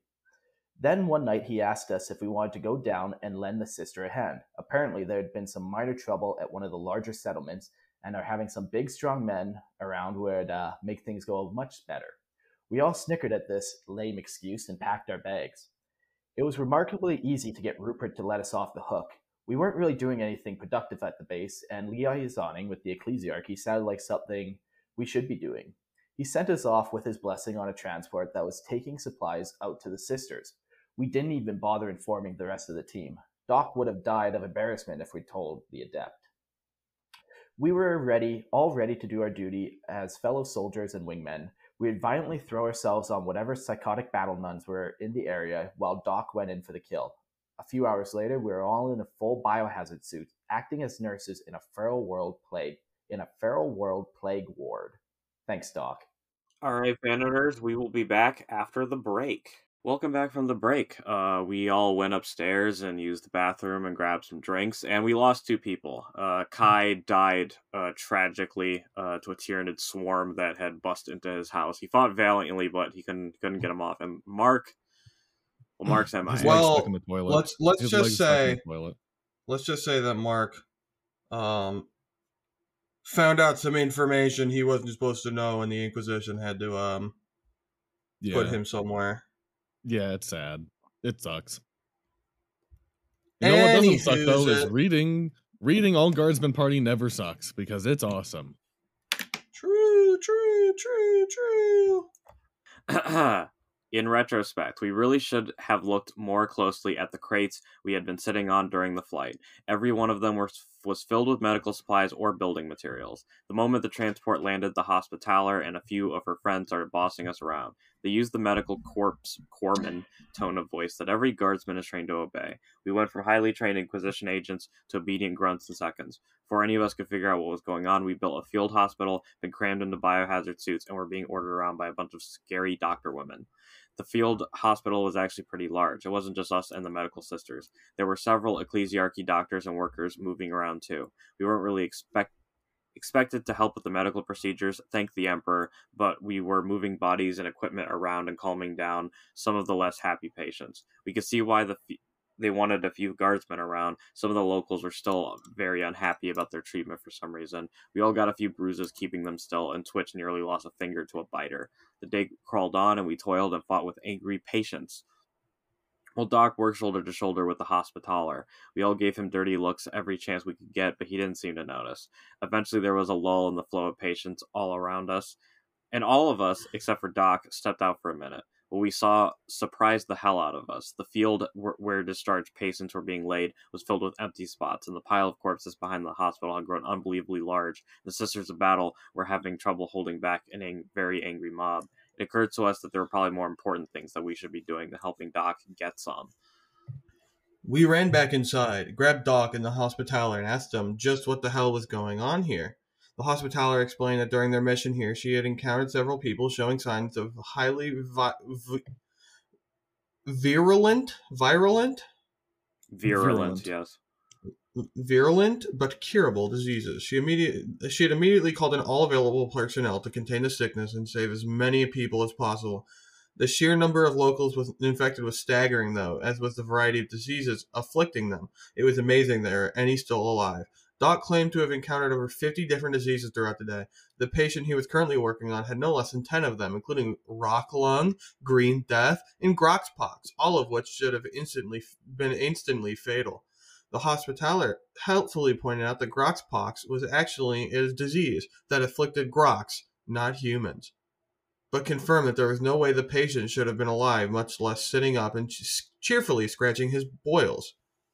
I thought that said balls. I also thought that's said balls. Balls. Well, Chris Block. Why did I just laugh at myself saying balls? Well, Chris laughed about the Groxpox. A uh, heavily blushing Doc administered the drug cocktail that would suppress the patient's numerous diseases. We all watched in horror as the man fell over twitching and screaming.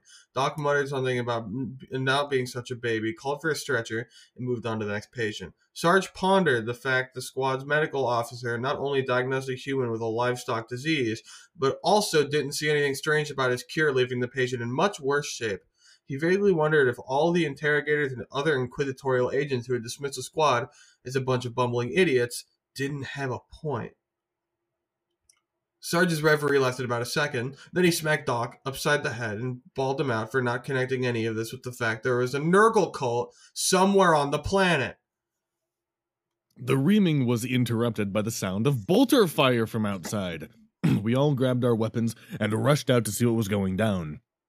Either the mob or the sisters started doing crowd control had snapped, the Sister Superior and her squads were all pouring bolter fire into an onrushing mob of angry locals, and it should have been over quickly. The first few ranks of angry civvies should have been mowed down, and everyone else should have remembered urgent appointments elsewhere. They didn't stop coming, though. Every one the sisters shot was simply trampled down as the mob pressed forward, baying for blood. If they'd been guardsmen with lasguns, things might have gone quite poorly for the sisters, but a bolter packs a bit more punch and power armor tends to shrug off little things like thrown bricks or small arms fire. They held position and mowed down wave after wave of what we were beginning to suspect were Nurgle-like cultists. We watched them for a while, purely to make sure they didn't need our help, not because we found a bunch of hot chicks holding the line to be incredibly sexy or anything, then our attention was grabbed by screams coming from the direction of the discharged patients. Several of the patients were rising to their feet and staggering towards the hospital and the sisters. As we watched, one of the ecclesiarchy workers tried to get a patient to lie back down. This patient responded by l- tackling to the ground and tearing at the poor man's biohazard suit with oozing hands. We promptly shot that cultist off of him, and Sarge uh, loudly Matt ordered everyone. vomited. Not clickbait. Yes, it's the it's it's the uh, on-brand Nurglite infesting my body. Sarge then loudly ordered everyone who wanted to live to lie down and hold still. Something like two of them actually did that, while the rest of them kept coming. So we started shooting them all. Doc and the Hospitaller were not very happy about how we were solving the problem, but it was doing something. Uh, the cultists were surprisingly durable. Nothing short of a headshot or dismemberment seemed to keep them down, so we took our time and went for kill shots while Cutter and Chris kept them from getting too close. These poor suckers didn't have anything on Tyranids or Orcs, and we finished them off without them laying a hand on us, but a few of the Ecclesiarchy buys have been caught in the middle of them. We didn't we got most of them out alive though, except the one Twitch accidentally shot, but no one besides us saw so that didn't really count. Once the internal threat had was handled, we turned our attention towards securing the perimeter and calling for backup. The cultists outside were still trying to get past the sisters, but the fact that they're dead that they're dead completely choked the main entrance, kept them to a trickle. Twitch brought the sisters some more ammo and went to work on the rest of the perimeter while Cutter and Crisp handled the corpses inside the compound. It was sort of disturbing watching them pile up bodies and roast them in a massive bonfire, especially since Crisp kept cracking up over something. Doc and the hospitaller put in charge a few patients who hadn't tried to kill us. Doc seemed a little depressed over the whole thing, which was understandable as first dates go. Really left a lot to be desired. Once Sarge was sure everyone was doing something productive, he got on his Vox and contacted the rest of the team. The Rupert was not happy when we asked about the possibility of getting another orbital strike. We settled in for the night while the Rupert got the rest of the team together and had a final formal dinner with the surveyors. Uh, it was it wasn't that bad really. Sure, we were sitting in the middle of a miniature zombie apocalypse, but we all had biohazard gear. Help was coming, and the perimeter was secured like nobody's business. We weren't able to completely slack off though. We had to keep up a rotation with the sisters since the cultists were periodically rushing the entrance, and Nurglings were starting the starting to claw their way out of the pile of corpses that had choked the entrance. Despite them being horrific abominations of the warp, we sort of like the Nurglings, which is the general thought for anyone who sees a Nurgling.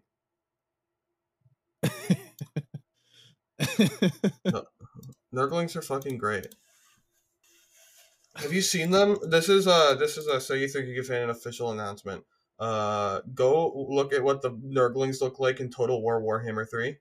Um, they're they're very funny. They're just they're just little beanie goblin boys. They fucking they, they're like mechs. They they co- they like link together to make like bodies, like Nurgling bodies, just stacked on top of each other like three in a trench coat. Can I say that? It just occurred to me. Are we censoring out the word Yeah, don't, don't stop. like three children in a trench coat? God Also, I know you keep using the term mech, but I think the, I think what you mean is a golem. Uh, you're a fucking golem. They're like a they're like a megazord of Nurglings. Fuck you. Okay. They weren't very dangerous compared to any of the other demons out there, and made amusing popping sounds when you killed them. And they were the final proof that this was a chaos cult and not some colossal screw up on our part. We could have sat there killing those little disgusting things all night, but the sisters didn't like them enough, so we eventually we sent Crisp forward to torch the heaps of diseased corpses. As the disgusting smoke rolled over us, we all thanked the Emperor and the Hospitaller for our biohazard gear. The flames finally convinced the cultists to give it a rest, and things stayed relatively quiet until morning, when we heard several flyers in the distance. The transports landed near the hospital and the disgorged and disgorged several crates of supplies and a bunch of troopers and biohazard gear, while while a few light flyers scouted the settlement. Finally, the spiffy flyer our team had been used landed near the main entrance. The Rupert stepped out, congratulated us on holding the line, and asked for a status report. And the picture of this one is a quite schnasty looking Nurgling. What's this next picture of? Is is that an ogre That is some a no, that's a poxwalker. Ah, okay. Or a plague bearer, maybe? Hold on. We all felt fairly smug as Sarge delivered the report. No one had expected us to find one of the cults on this trip, but we responded quickly and professionally when the cultists showed up. The Rupert seemed pretty happy with our report. He happily announced that the only thing that was left to do there was to modify identify the source of all this disease and purge That's a it. plague bearer. Okay. We all winced at the thought of walking through a settlement filled with cultists and minor demons, but orders were orders, so we started gearing up for a walk across town. Luckily, we never had to go for that walk. After a few minutes, one of the scout flyers reported a large group of cultists heading towards the hospital. It wasn't an attack this time. A large shield was carried into the square outside our compound, and from behind it, a phlegmy voice demanded to talk to our leader. Our knee jerk reaction was to just blow the fucking shit out of them. Unfortunately, the Rupert was there and ordered us to hold our fire while he walked up to the front of the lines. With the greaseball's help, our interrogator actually began talking to the Chaos cultists and started trying to negotiate a face to face conversation. To the surprise of everyone present, he succeeded, and an old withered cultist came out from cover, followed by a giant of a man with a sword and what was unmistakably a plague bearer demon. We knew how this was going to end, or at least we hoped we did. So while the Rupert started debating with the heretic, we got ready to blow the shit out of everything. The Rupert was holding uh, everybody's attention nicely. so Excuse no- me. Oh wait, no, never mind. That is the right order. I'm re- ignore me. God damn it! Jacob said another gamer word. No one even noticed as we turned our team's flyer around, so its side door was facing the negotiation. While Sarge st- stayed in the flyer, the rest of us casually cleared everyone out of the way, got Cutter and Alfred in position to grab the interrogator, and waited for our cue. Before long, the cultist leader had the plague bearer pull a disease riddled corpse from behind the shield. He yelled something about the Pontifex god not protecting him while his faith in Nurgle had made him strong. He seemed to think that killing the local religious head was a pretty pers- persuasive argument for conversion.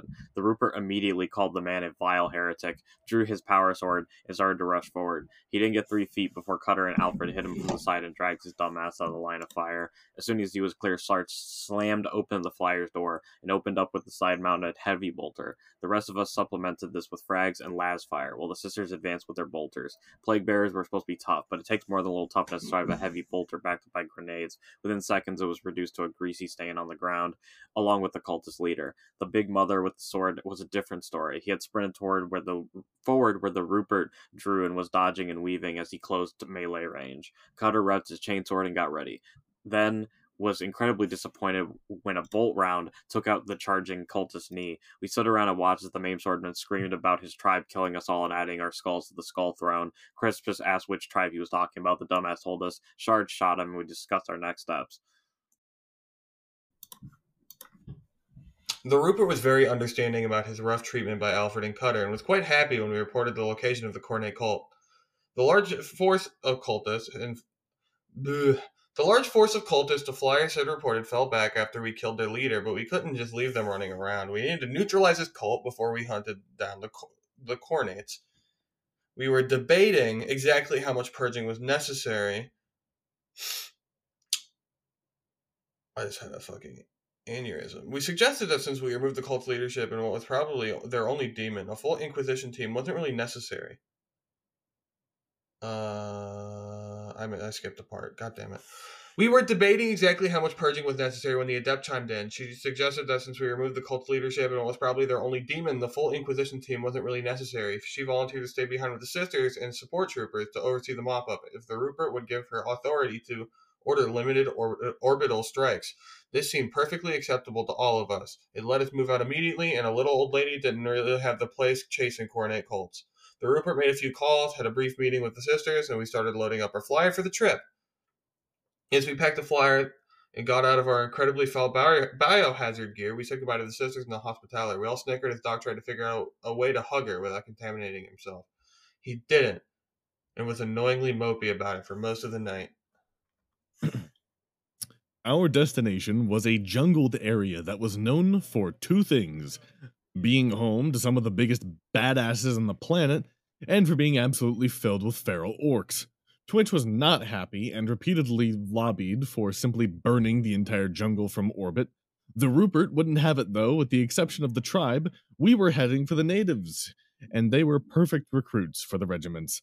We didn't know the exact location of the tribe we needed to purge. The surveyors had just mapped a larger tribal settlement near the edge of the jungle and filled in the rest with, Here be orcs!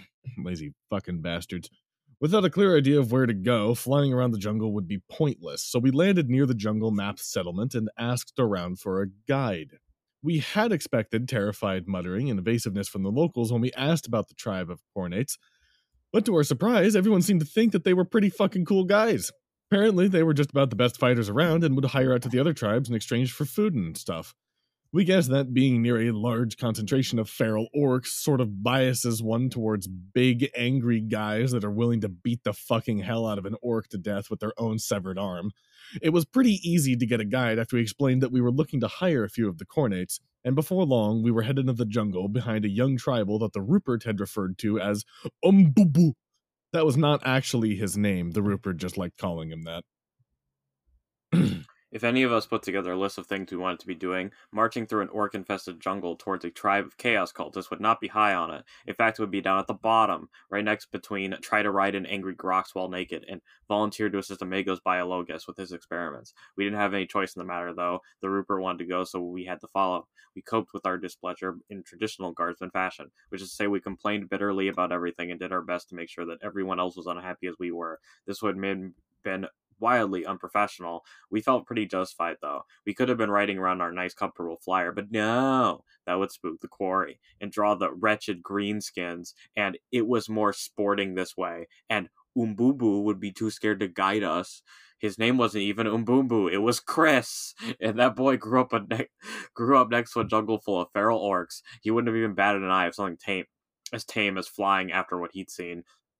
No one listens to a guardsman. Everyone thinks that they know better than us. Really, the hike through the jungle wasn't that bad. The Arbite and Umbubu were good at scouting and breaking tr- trail. We skirted around the dens of several mutated animals, dodged an orc raiding party, and made sure not to touch any pretty looking flowers. Things were just about as ideal considering what we would be doing, but we still grumbled and Twitch was in a constant state of near panic. Twitch did not like the orcs, or cluttered lines of sight, or loud noises, or sleeping in a position that had been fortified over a few days. To top it off, he was dead certain that someone was following us, and after a few days, the Arbite and Umbubu started agreeing with him. What were you saying, Matt? The fact that his name is just Chris and Chris and not Umbubu is so fucking funny. Please continue. Umbubu said we were nearly to the tribe when the orcs hit us. A twig snapped, a bush rustled, and suddenly the ar- the arbite went for his gun, and Umbubu was gone. Guardsman instant kicked in, and we all dove for cover while Alfred pulled the Rupert and the cleric behind a tree. The barrage of spears missed all of us, except for this greaseball, who now looked like a, a bit like a pincushion, but with more blood and gurgling noises. Damn, rip bozo. Hashtag packwatch. The spears were immediately followed by a band of feral orcs screaming and waving crude axes as they charged. The first few were blown into chunks by the grenades Twitch had tossed on reflex as he grabbed cover, and the next batch was taken out by a barrage of lasfire. But the last few managed to get close, managed to close to melee, managed to close into melee range before we could get to line of get line of sight. My dog is barking. Hold on, I'm gonna go yell at him. Cutter and the Rupert sprang into action, power and chainswords whipping across the rushing orcs. The moment they appeared, the entire hunting party focused on them, and we took what sh- shots we could get. The fight was short and surprisingly one-sided. Cutter was an absolute beast in melee between his power sword and augmented arm. The Rupert could smash the through the orc's crude weapons. Both of them fought back to back, and any orc hesi- that hesitated to get near the whirlwind of death was shot in the back by the rest of us. After the last r- orc ran for it and was taken out by a uh, neat shot from the Arbite, Umbubu dropped down from the trees and we gathered to take stock. None of us had been injured, but the greaseball was dead. Um, so that's a lie. In both the Arbite and Bubu were sure more orcs would be coming to check out the noise. We were getting ready to double time it towards the tribe when a pair of large men with swords stepped out into the jungle. I see a picture of Joe Rogan. Only a quick grab from Sarge kept Twitch from hosing the men with lasfire. We all watched with weapons ready as Umbubu greeted the two tribals and introduced us. The men were remarkably restrained for Khornates, neither seemed inclined to rush us screaming for blood. Instead, with Umbubu's help, they told us to come now, children, bring your skulls. As we followed them, several young tribals came out of the grove and started hacking off the dead, hacking at the dead orcs and Greaseball's corpse. None of us felt very comfortable with the situation, but they were taking us where we wanted to go, so we rolled with it. As we walked through the jungle, it thinned and we started to see headless orcs strapped to the trees. As far as border signs went, it was quite effective. When we finally reached the village, the first thing we all noticed was a giant pile of skulls. It was freaking huge. At a rough guess, there had to be something like 5 million skulls in the pile. It was amazing there were any orcs left on the fucking planet, much less in this jungle. We weren't sure how many years they'd been adding to it, but even if it was started the day the planet was nuked, it was still impressive. A more educated observer, like the cleric of the Arbite, might have made several notes about the tribal's cultural dress and building styles and whatnot. All we noticed was the pile of skulls, and that everyone seemed to be seven feet tall and carried a giant fuck off sword. Our two guides led us to a larger hut, instructed us to enter, and left. Inside the hut was an old man who looked nothing like a Khornate cultist, and with Mbubu's help, he asked us if we were here to pay tribute, trade, or ascend. That last option caught our attention. We held a quick, whispered debate and decided that there probably wasn't any harm in asking what he meant by ascending. The old man clarified by asking if we had come from the lesser gods to test our strength and journey to the Temple of Unity. Jackpot! Really, there wasn't. There was no way would there there was no way would say anything but yes to that. It was like walking into the armory and being asked if we were here to pick up the new assault bikes. Our answer caused a fair bit of excitement and runners were shot in every direction. Umbubu seemed to be about to try and clear up the confusion, explain explained that we were just looking to hire some mercenaries, but Alfred whacked him around the ear and told him to keep his mouth shut. What looked like the entire tribe gathered together and formed a ring in the center of the village. The old leader asked us who would fight for us to prove our worth, and both Cutter and the Rupert immediately stepped forward.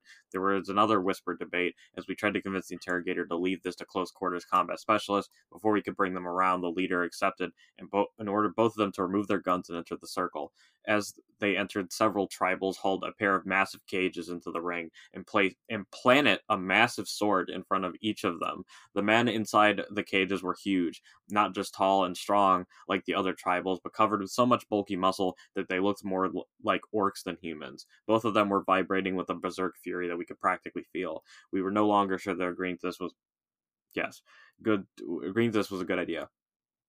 Cutter and Rupert seemed confident, though. Each man moved in front of a cage, raised their sword, and waited. The old leader made a short speech that Mbubu didn't bother translating. The crowd started chanting. The cleric reached for his flamer and had to be restrained by Doc and Crisp. Sarge had a quick word with Alfred, and with a clang of bolts holding the cages closed and were pulled out. The two berserkers surged forward, grabbed their swords, and swung at Cutter and the Rupert. One could say that it was an epic battle filled with masterful dodges and parries, wounds that left the combatants bloody and e- but even more determined to win, and culminated in a brilliant counterstroke by the underdog. One could say that, but they'd be lying. It was more like a Roblox explosion bullfight. Sergio, please put the, you know. You know. Cutter dodged the first swing in a follow up grab, Chet his, his chainsword to puree, and just ground it into the Berserker's side as he strafed behind the giant. The Berserker tried to turn and face him, but Cutter was much faster and just kept behind him while the sword dug deeper and deeper. We almost felt so- sorry for the Khornate. His muscles were so thick that his arms couldn't even reach behind his back. His wildly swinging sword did did keep Cutter pinned pinned in close, but you don't need room to swing a chainsword after you get going. It was more it was more like watching someone cutting down an especially screamy tree than a fight. On the other side of the ring, the Rupert had apparently adopted pacifism. There was no blood. There were no cunning ripostes. The man just stood there and parried or dodged every attack. It was annoying for both the Berserker and us in the audience. The man never took an opening. He just stood there. The Ruperts seemingly seemed perfectly willing to drag the fight out until Cutter was finished or the enemy died of exhaustion. We could all see the Berserker getting more and more frustrated as the fight actually wore on. He switched to massive charges in an attempt to overwhelm the smaller man. Of course, the Rupert neatly sidestepped these, and to everyone's disgust, actually let the Berserker get back up after a particularly wild charge. Just as the audience was getting ready to lynch our dandy interrogator, the Berserker se- seemed to trip over his own feet mid charge and stumbled face first into the flailing sword of Cutter's opponent. The fight ended pretty quickly after that. Cutter finished bisecting his enemy, and the interrogator finally gave in to our shouted instructions and decapitated the twitching remains of his berserker. He had a sour look on his face, like someone had taken his favorite toy away, or insulted his choice of wines.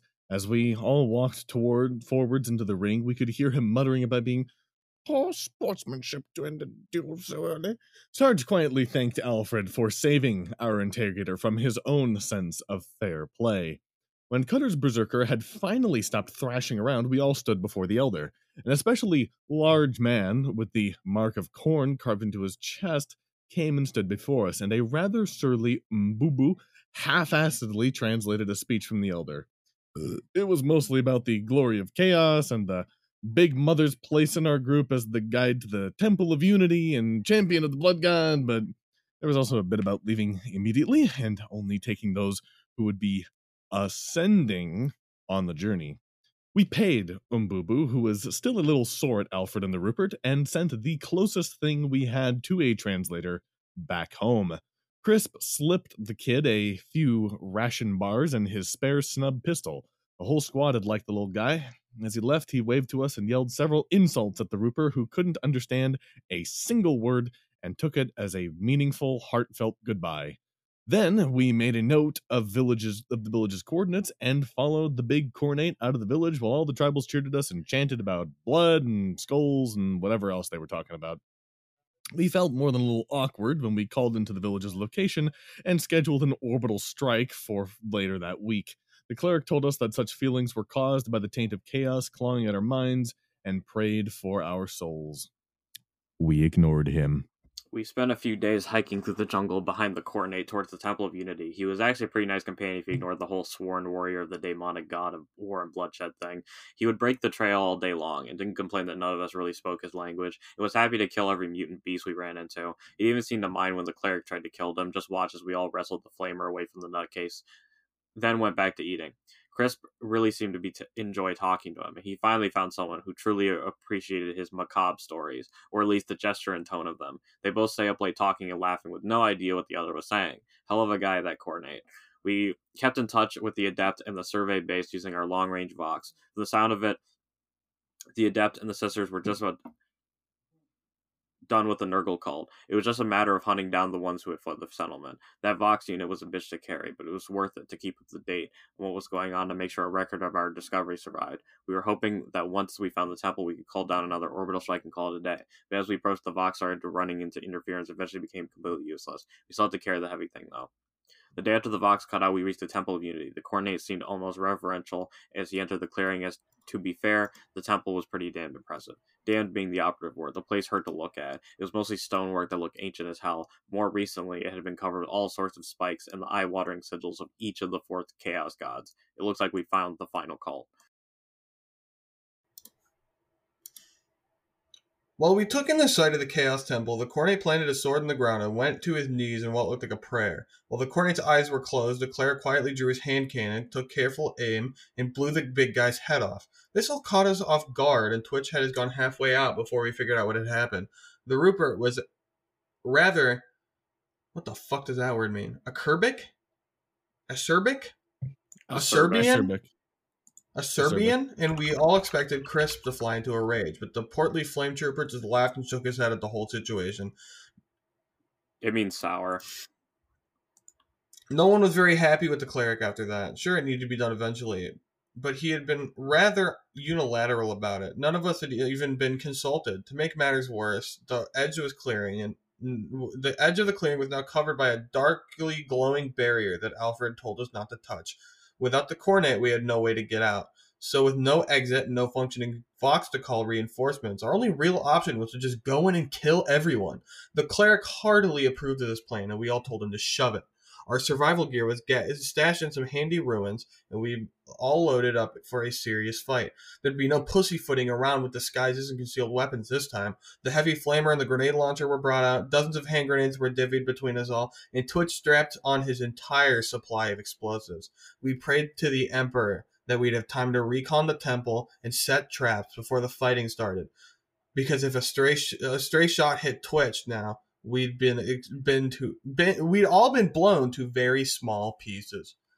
The Rupert was in charge of the operation, of course, but for once, common sense seemed to be triumphing over his love for epic battles and heroic charges. As the only remotely sneaky member of our group, the Arbiter was sent forward to scout the area while the rest of us stayed very strongly in cover. As he snuck around the temple, a basic plan was formulated by the Rupert and delivered along with an inspiring speech about dying for the Emperor. Once the main entrance and as many side entrances as possible were located, we would all move up to a position with a clear line of sight. After that, Twitch, Crisp, and Cutter would move to each side of the side entrances and plant mines while the rest of us provided cover. When that was done, we'd blow open the front door, heroically charge in the temple, and give Johnny Chaos a taste of Imperial justice. We were a little iffy on that last part, but mining the doors seemed like a good idea, so we went with it. The plan actually held together for a surprisingly long time. The Arbiter finished his sweep and got into a sniping position on a high set of ruins while we moved forward and Twitch's party split off. Mines were planted, remote det packs were placed, and there was no sign of the enemy as they moved from door to door. Twice, the main party had to rebase to keep Overwatch and Twitch, and as we moved to our third position, we finally spotted movement. We could all see someone moving below us. The question here was whether to let him pass by and hope he didn't notice anything, or to try and silently take him out. While we quietly debated this, the Rupert sprang to his feet and yelled, What ho, foul heretic! and sent a hail of bolt rounds at the figure. The cleric leapt up next to the Ruperts and opened fire as well as Sarge Doc and Alfred shared a put upon look.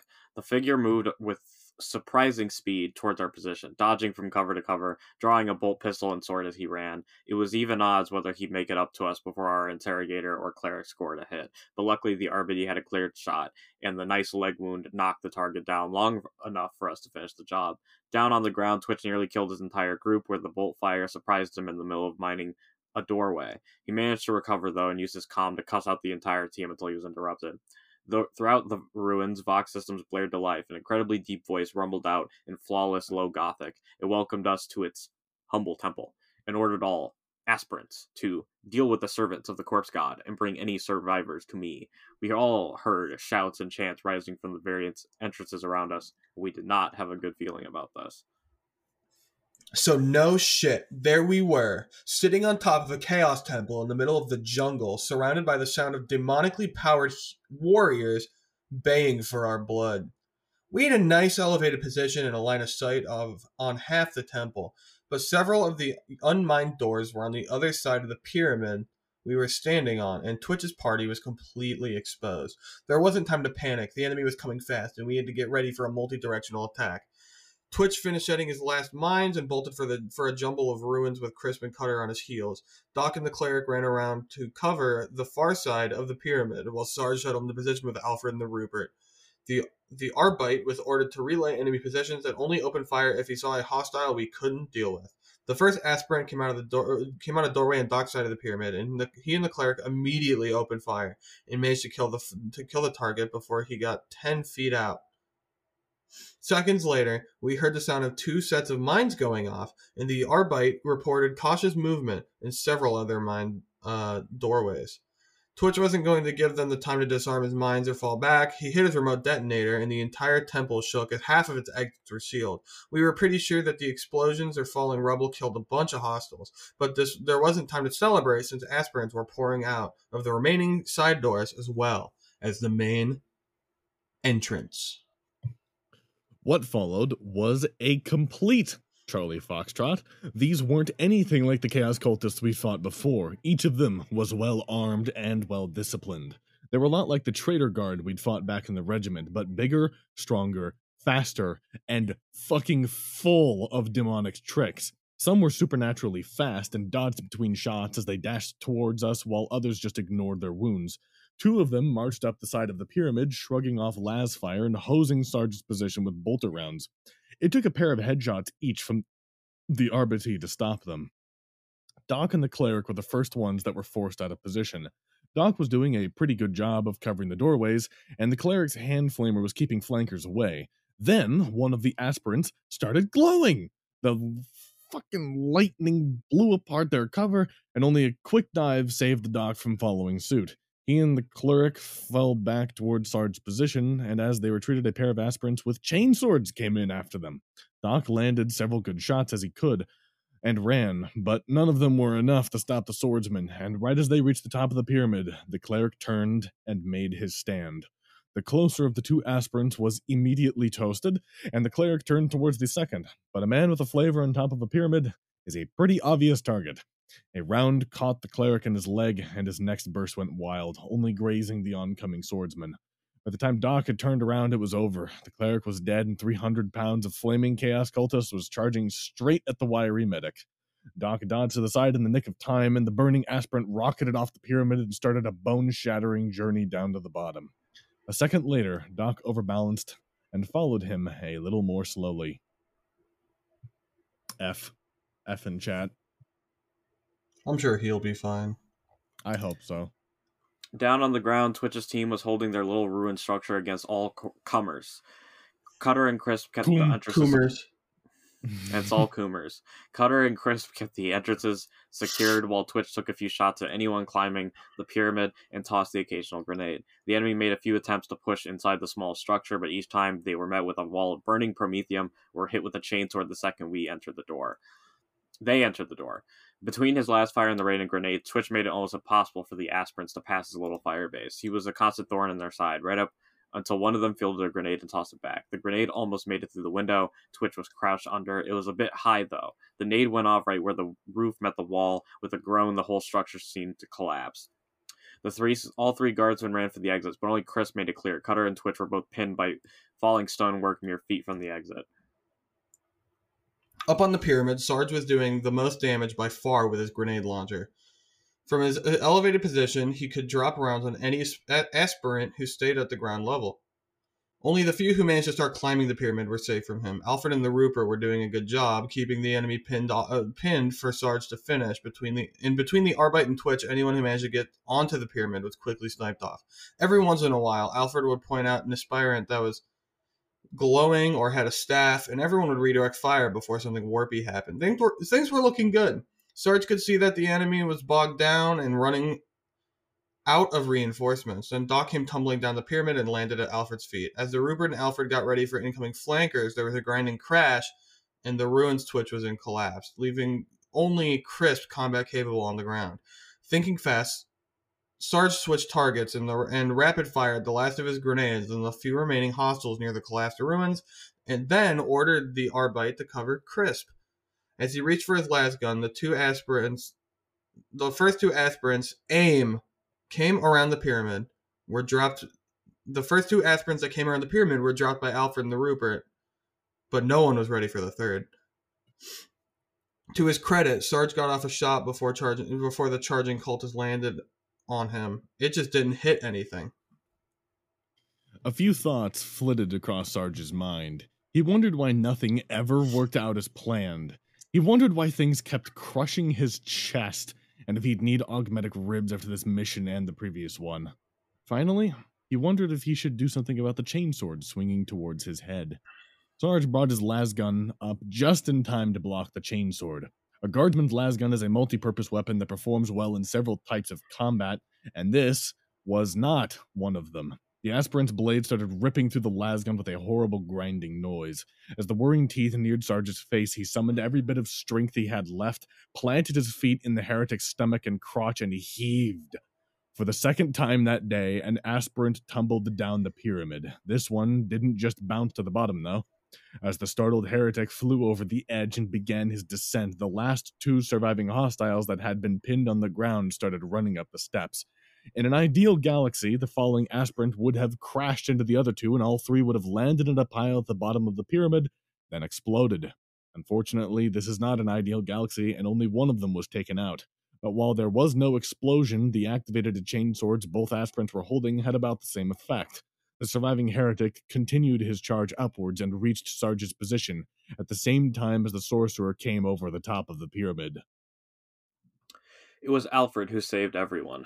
When the sorcerer stepped out and began glowing, the butler screamed out a warning and put what little power he had into a shield. The sorcerer's lightning bolt smashed into the shield, and Alfred collapsed to the ground unconscious. The Rupert's reaction was perfect. He didn't even try to dodge the incoming bolt. The man had perfect faith in Alfred's shield. As calmly as if he were on the firing range, the dandy interrogator took aim and blew the sorcerer's head off. Behind him, the last aspirant cleared the ledge and took aim with his bolter. Sarge was down to his holdout pistol and combat knife, but he was ready for this. Before the heretic got a shot off, Sarge put six inches of good old fashioned imperial steel into the into his eye and emptied his stub pistol into the man's gun. And just like that, the fight was over.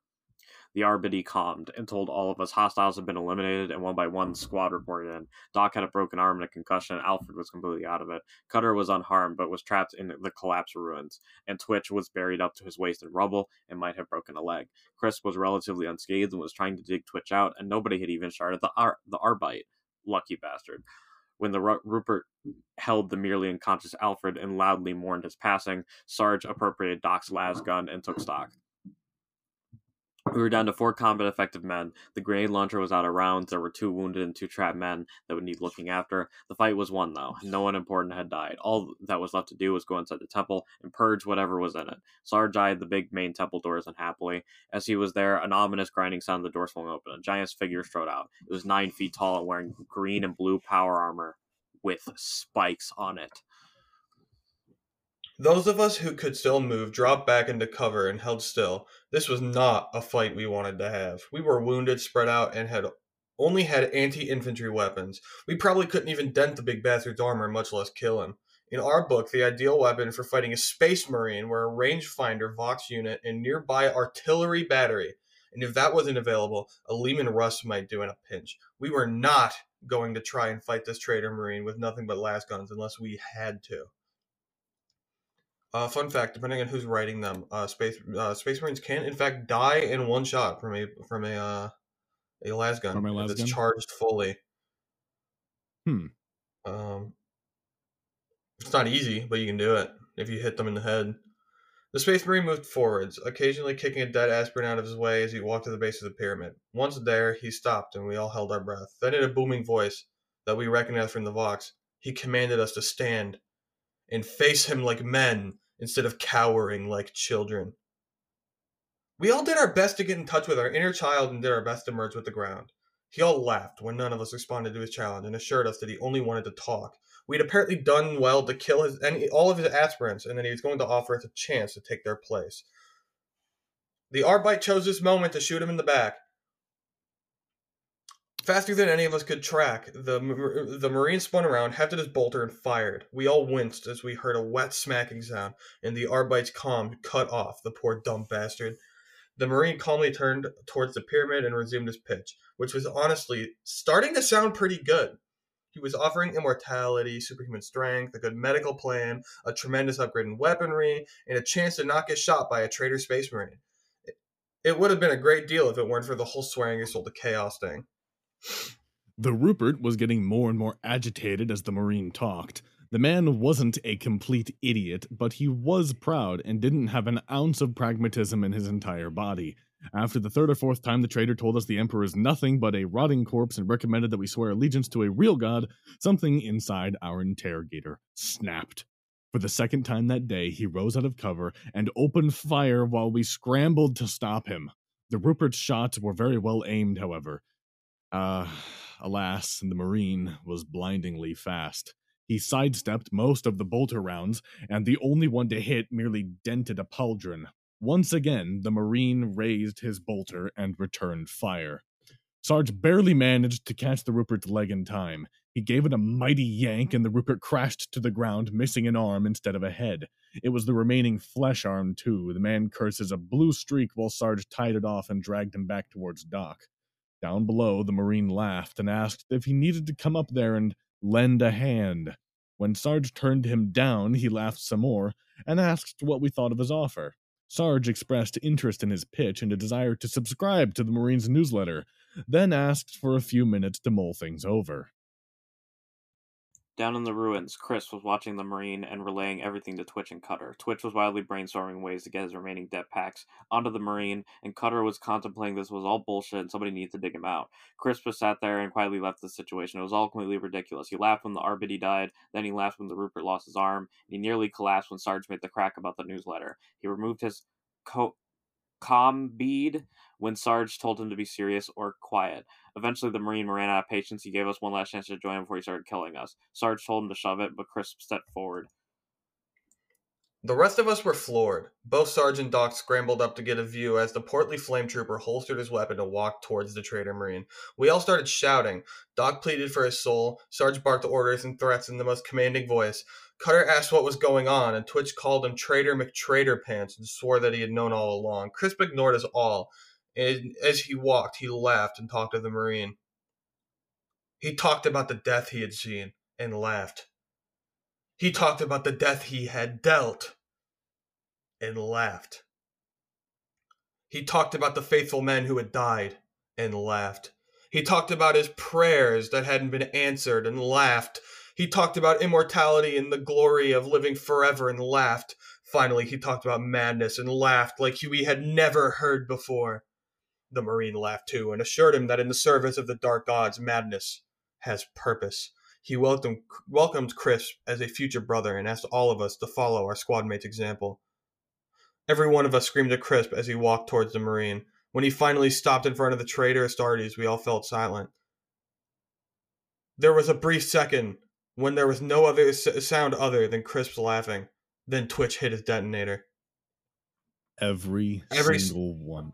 Oh, Bruh. you go. Every single one of Twitch's remaining det packs was stuck to the back of Crisp's flamer tank, and the tank itself was at least half full. The explosion shook the entire temple, and Sarge could feel the heat of the flames from his position near the top of the pyramid. There weren't even bodies left, just little fragments of ceramite and a few puddles of burning promethium. We were all silent and just watched the flames for a few minutes. Then the Rupert asked what happened, and we all snapped back to reality. Doc needed his whole kit to treat the Rupert, not to mention his own wounds. Twitch and Cutter both needed to be dug out, and Sarge was adamant that we find a way to contact someone and tell them what sort of crazy shit was going on. Sarge went and grabbed Doc's bags from the stash and then went to work with his entrenching tool on the masonry, trapping Twitch and Cutter. Eventually, everyone was collected and stable, and it was time to decide what to do. There really weren't a lot of options. We had to go into the temple. Our Vox unit still wasn't getting through, so we needed to see if there was a better one inside. Doc wanted to see if they had a real medbay, and we definitely couldn't find a way through the glowy wall up here.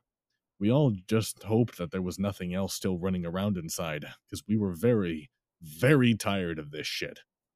All of us formed up behind Twitch and Albert and went through the big front doors. We had expected to be blood, corpses, spikes, and demonic ruins everywhere. The ruins were there, but after a few dozen first few dozen feet of stonework, the place was surprisingly clean and ordinary looking. It wasn't even dark. There were little there were tasteful little skull shaped lights every few feet, just like in HQ. Nothing attacked us as we walked through what we begin to think of as the facility instead of the temple. Uh, apparently, everyone who had lived and worked here had died in the battle. We found various training rooms, sleeping quarters, and an armory full of identical bolters and chainswords. We even found a perfectly normal mess hall. We didn't touch any of the food, though. None of us found anything there really interesting until we got the med bay. And when we entered, Doc froze and made a sort of high pitched wheezing sound. Even the rest of us could see this place was incredibly well equipped. There were all sorts of sighting machines and tubes and shit.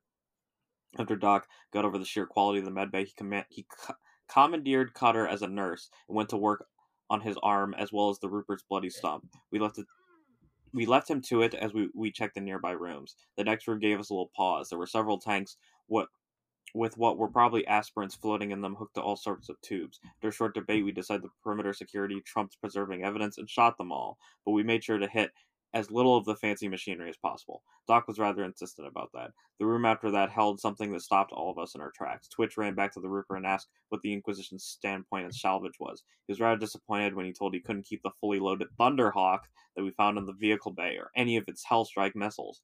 The rest of us were similarly disappointed when we realized the Arbity had been the only one who knew how to fly. Eventually, we got to a room with with greens with a green snaky looking thing on the door. This was the first one that was actually locked, but we got in after a little tinkering and finally found where the big Vox unit was kept. There was a lot of other th- stuff in there, but aside from a few armor tools and weapons, we had no desire to touch. Uh, none of it was very interesting to us. It took a while to get the Vox system working, but it seemed to punch through the interference no problem. We dialed the sisters up and gave a brief rundown of the situation to the adept. Then we went to got and got the Rupert out of the med bay because she didn't believe us. After that, it was a lot of talking and waiting. Messages were sent to the closest Inquisition base, orders were relayed to the survey base and the ships in orbit, and the remaining sisters were requisitioned to help keep the place secure until a full Inquisitor arrived. There was a certain temptation to just blow up the facility, but it wasn't currently doing anything chaosy, and someone smarter than us really needed to take a look at this place. The sisters and the adept arrived by air. They, f- they flew right over the glowy wall uh, which we still couldn't figure out how to deactivate. We all set up camp as far away from the temple as possible and covered it with uh, as much holy stuff as the sisters could bring. The adepts said the chaos runes wouldn't have any serious effects, but we didn't want to take any chances. We kept busy for the next few weeks while we waited for the investigation team. Doc spent his time with the hospitaller, who was full of sympathy for his broken arm and helped him with everything. Cutter found out how to activate the training remotes in the facility and spent most of the time hitting things with a sword. Sarge made Twitch help him clear the bodies and the fragments of Chaos Space Marine that littered the area, and the Rupert went over the whole facility with the Adept. Eventually, the team we requested arrived. We were surprised to see not one, but three Inquisitors step off the shuttle, followed by a Space Marine in black armor. The next few days were a blur of interviews, which we all found incredibly uncomforting, especially when the Astartes kept asking how we killed the traitor Marine. That guy made us all very uneasy, and Twitch started muttering about Chaos Marine infiltrators. Sarge hit him and told him to shut the fuck up before he got us all purged. There was a lot of talk about which we overheard but didn't pay much attention to. There was a bunch of stuff about alphas and legions and recruiting worlds and genes and seeds, and none of it really bothered us or concerned us. We just hung out until they decided they were done with us, then got the fuck out of there on the first Navy ship going back Oak's way. To our surprise, we weren't the only passengers on the ship. The entire batch of sisters had apparently seen too much and was being called into inquisitorial service. The sister superior and her squads would be joining one of the Inquisitor's retinues, but he had no real need for a hospitaller and sent her off to be one uh, to be one oak for reassignment. Doc was incredibly happy about this. We'd been dreading how mopey he was going to get when it was time to go, but this was almost worse. The man was a complete sap, and none of us could stand talking to him during the trip home. Couldn't even tease him properly. He just sort of dreamily gnawed at anything we said. Eventually, we just rearranged the cabins so they were next to each other and left them to whatever they wanted to do. At least one of us was getting some. The trick, the trip went back went quickly. Sarge spent most of it in the med bay with the Rupert and the Adept getting the report in order for Oak. This one was a doozy. It sounded like a story you'd hear in a bar, but the other Inquisitors' reports back it up, so hopefully Oak would believe us. We all speculated about whether or not he tried to promote Sarge again, and we all increase of pay and something. Not every team can take down a freaking cocksucking Marine. When we reached Oak's ship, the doc bid a tearful goodbye to the hospitaller as she went off to the damn short boot camp. Oak put all of his recruits through. This one was just at the little end of the ship uh, it wasn't like she was being sent to the Eye of Terror or something, the whole sap.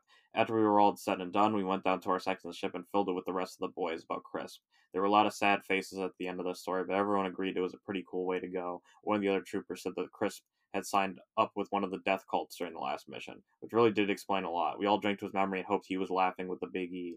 The call down to Oak's office finally came, and we all got to stand there and look decorative well, he talked with Rupert about the mission. This time there was no way he could turn down a promotion to full Inquisitor, even if he did need another medical leave to go get a second augmetic arm. The man glowed with pride as Oak praised him for not only removing the cults that kept the planet from being an excellent recruitment world, but also for finding and destroying a chaos operation that was using it for the same purpose. We all wince when we use terms like level headed and keeping your men alive, but overall the man deserved his praise. When, war- when the interview was over and the Rupert finished swearing to come back for us when he got his new arm, Oak asked us all to stick around for a few minutes. He kept it simple. We, he was very happy with our performance as a team and wanted to know if there were any requests we'd like to make for our future deployments. Twitch was about to say something along the lines, no psykers or clerics ever again. But Sarge hushed him and pondered the question. Finally, he asked if the squad as a whole could be is- issued some more robust weaponry, the las guns. Just hadn't been cutting it lately. Then, as an afterthought, he asked if Oak could see to assigning a certain new recruit to permanently shipboard duty instead of sending her out on missions. Oak agreed and sent us on our way. Doc was practically skipping as we left. We all headed out for some R&R. We talked with the boys, drank in the bar, and generally had a good time. Doc repeatedly made the several-hour journey to the training section of the ship. We all gave him shit for it.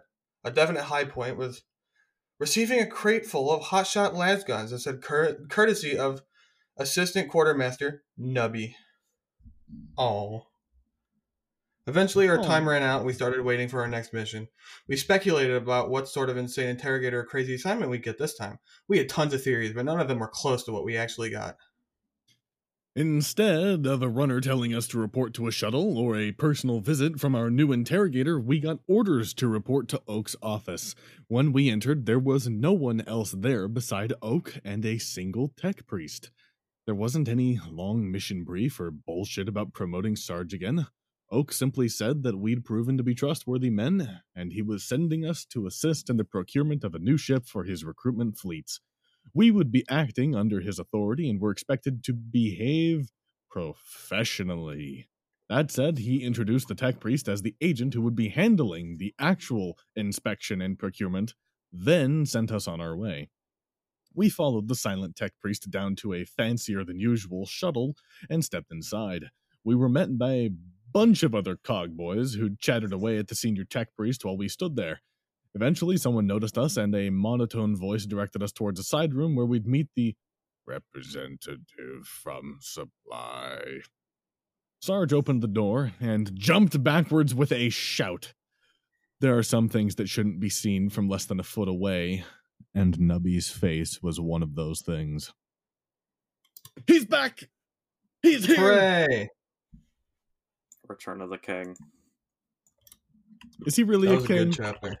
That was a very long chapter, but that was a very good chapter. That was an incredibly long Return of the- chapter. the- It was this over one- this sixteen next words. what would What? be underneath a, ki- a, a so a, the pawn? Well, what it- what it- what is uh The what is Duke. nubby in chess terms? The Duke. He's the Duke. That's not a chess. I don't care about chess terms. He's a rook. He's not holy enough to be a bishop. He's not noble enough to be a knight, and he's sure as fuck not cool enough to be a rook.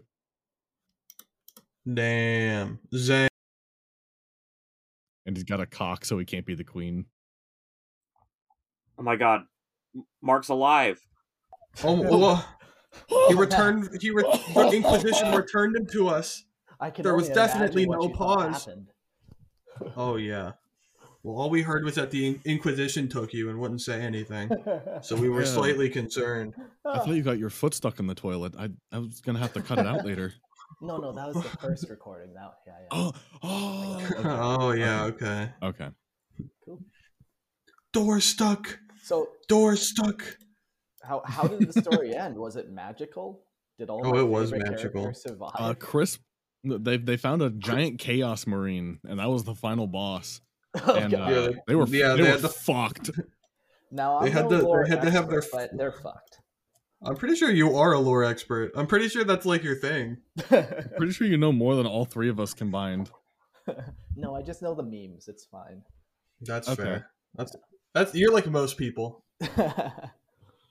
Yeah, they uh they fought uh Nurgle cult and then they fought uh Khorne cult and then they went to a big temple and killed a bunch of uh like undivided cult and then a Alpha Legion dude was like, "Hey, you want to join us?" And their flamer trooper was like, "Ha ha ha ha ha ha ha boom!" and uh blew And then up. Twitch blew him up. Yeah. He, he they're like, liquefied himself and the Marine.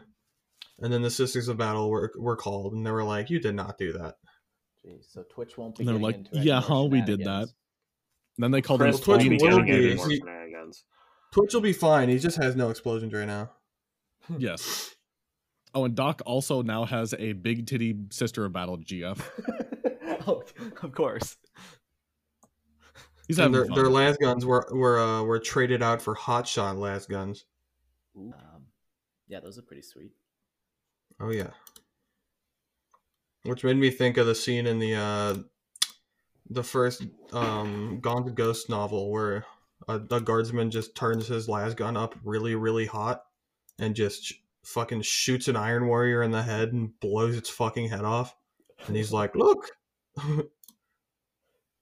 yeah, jeez. Uh, the ones whole- are one of the craziest weapons. Um, oh yeah. they're they're battery packs. You can actually throw them in the campfire, and then they'll heat Mhm. up and re- recharge, and then you'll be able to use it. Now you can't do that often; it will fucking fry the battery pack. But still, that's a Oh, pretty yeah. neat trick.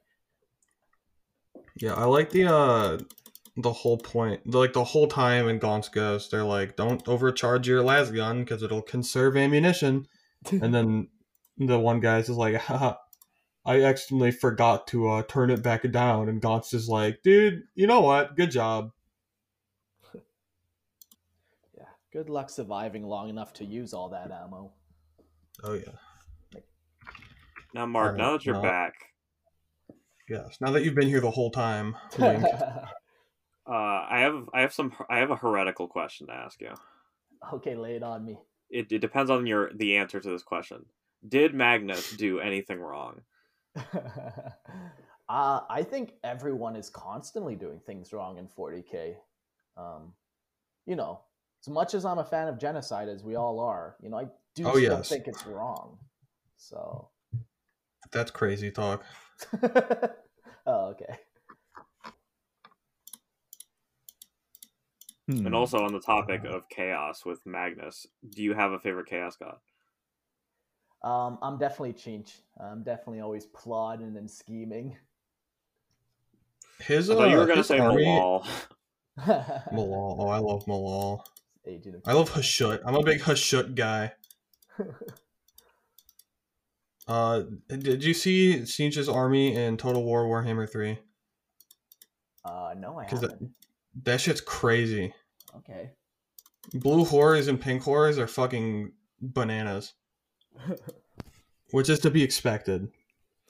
in the game they're like these like flaming beasts and you can kill them and then they spawn more and it there's these never ending flame demons it sucks it's the worst to deal with Mhm. I just like the funny noises they make in Warhammer Three. I want to hear it what do they sound like Okay. They're like, now Sergio, can you pitch shift that by like half an octave? Sure. Um, let's see. Ooh, here's a good question. Uh, what's your favorite piece of like fan content for 40k, and why is it the All Guardsmen Party? well it's the all guardsman part because you guys are just wonderful readers so i really enjoy Oh that yes. aspect Thank you. it. Don't compliment me too much; it goes straight to my head.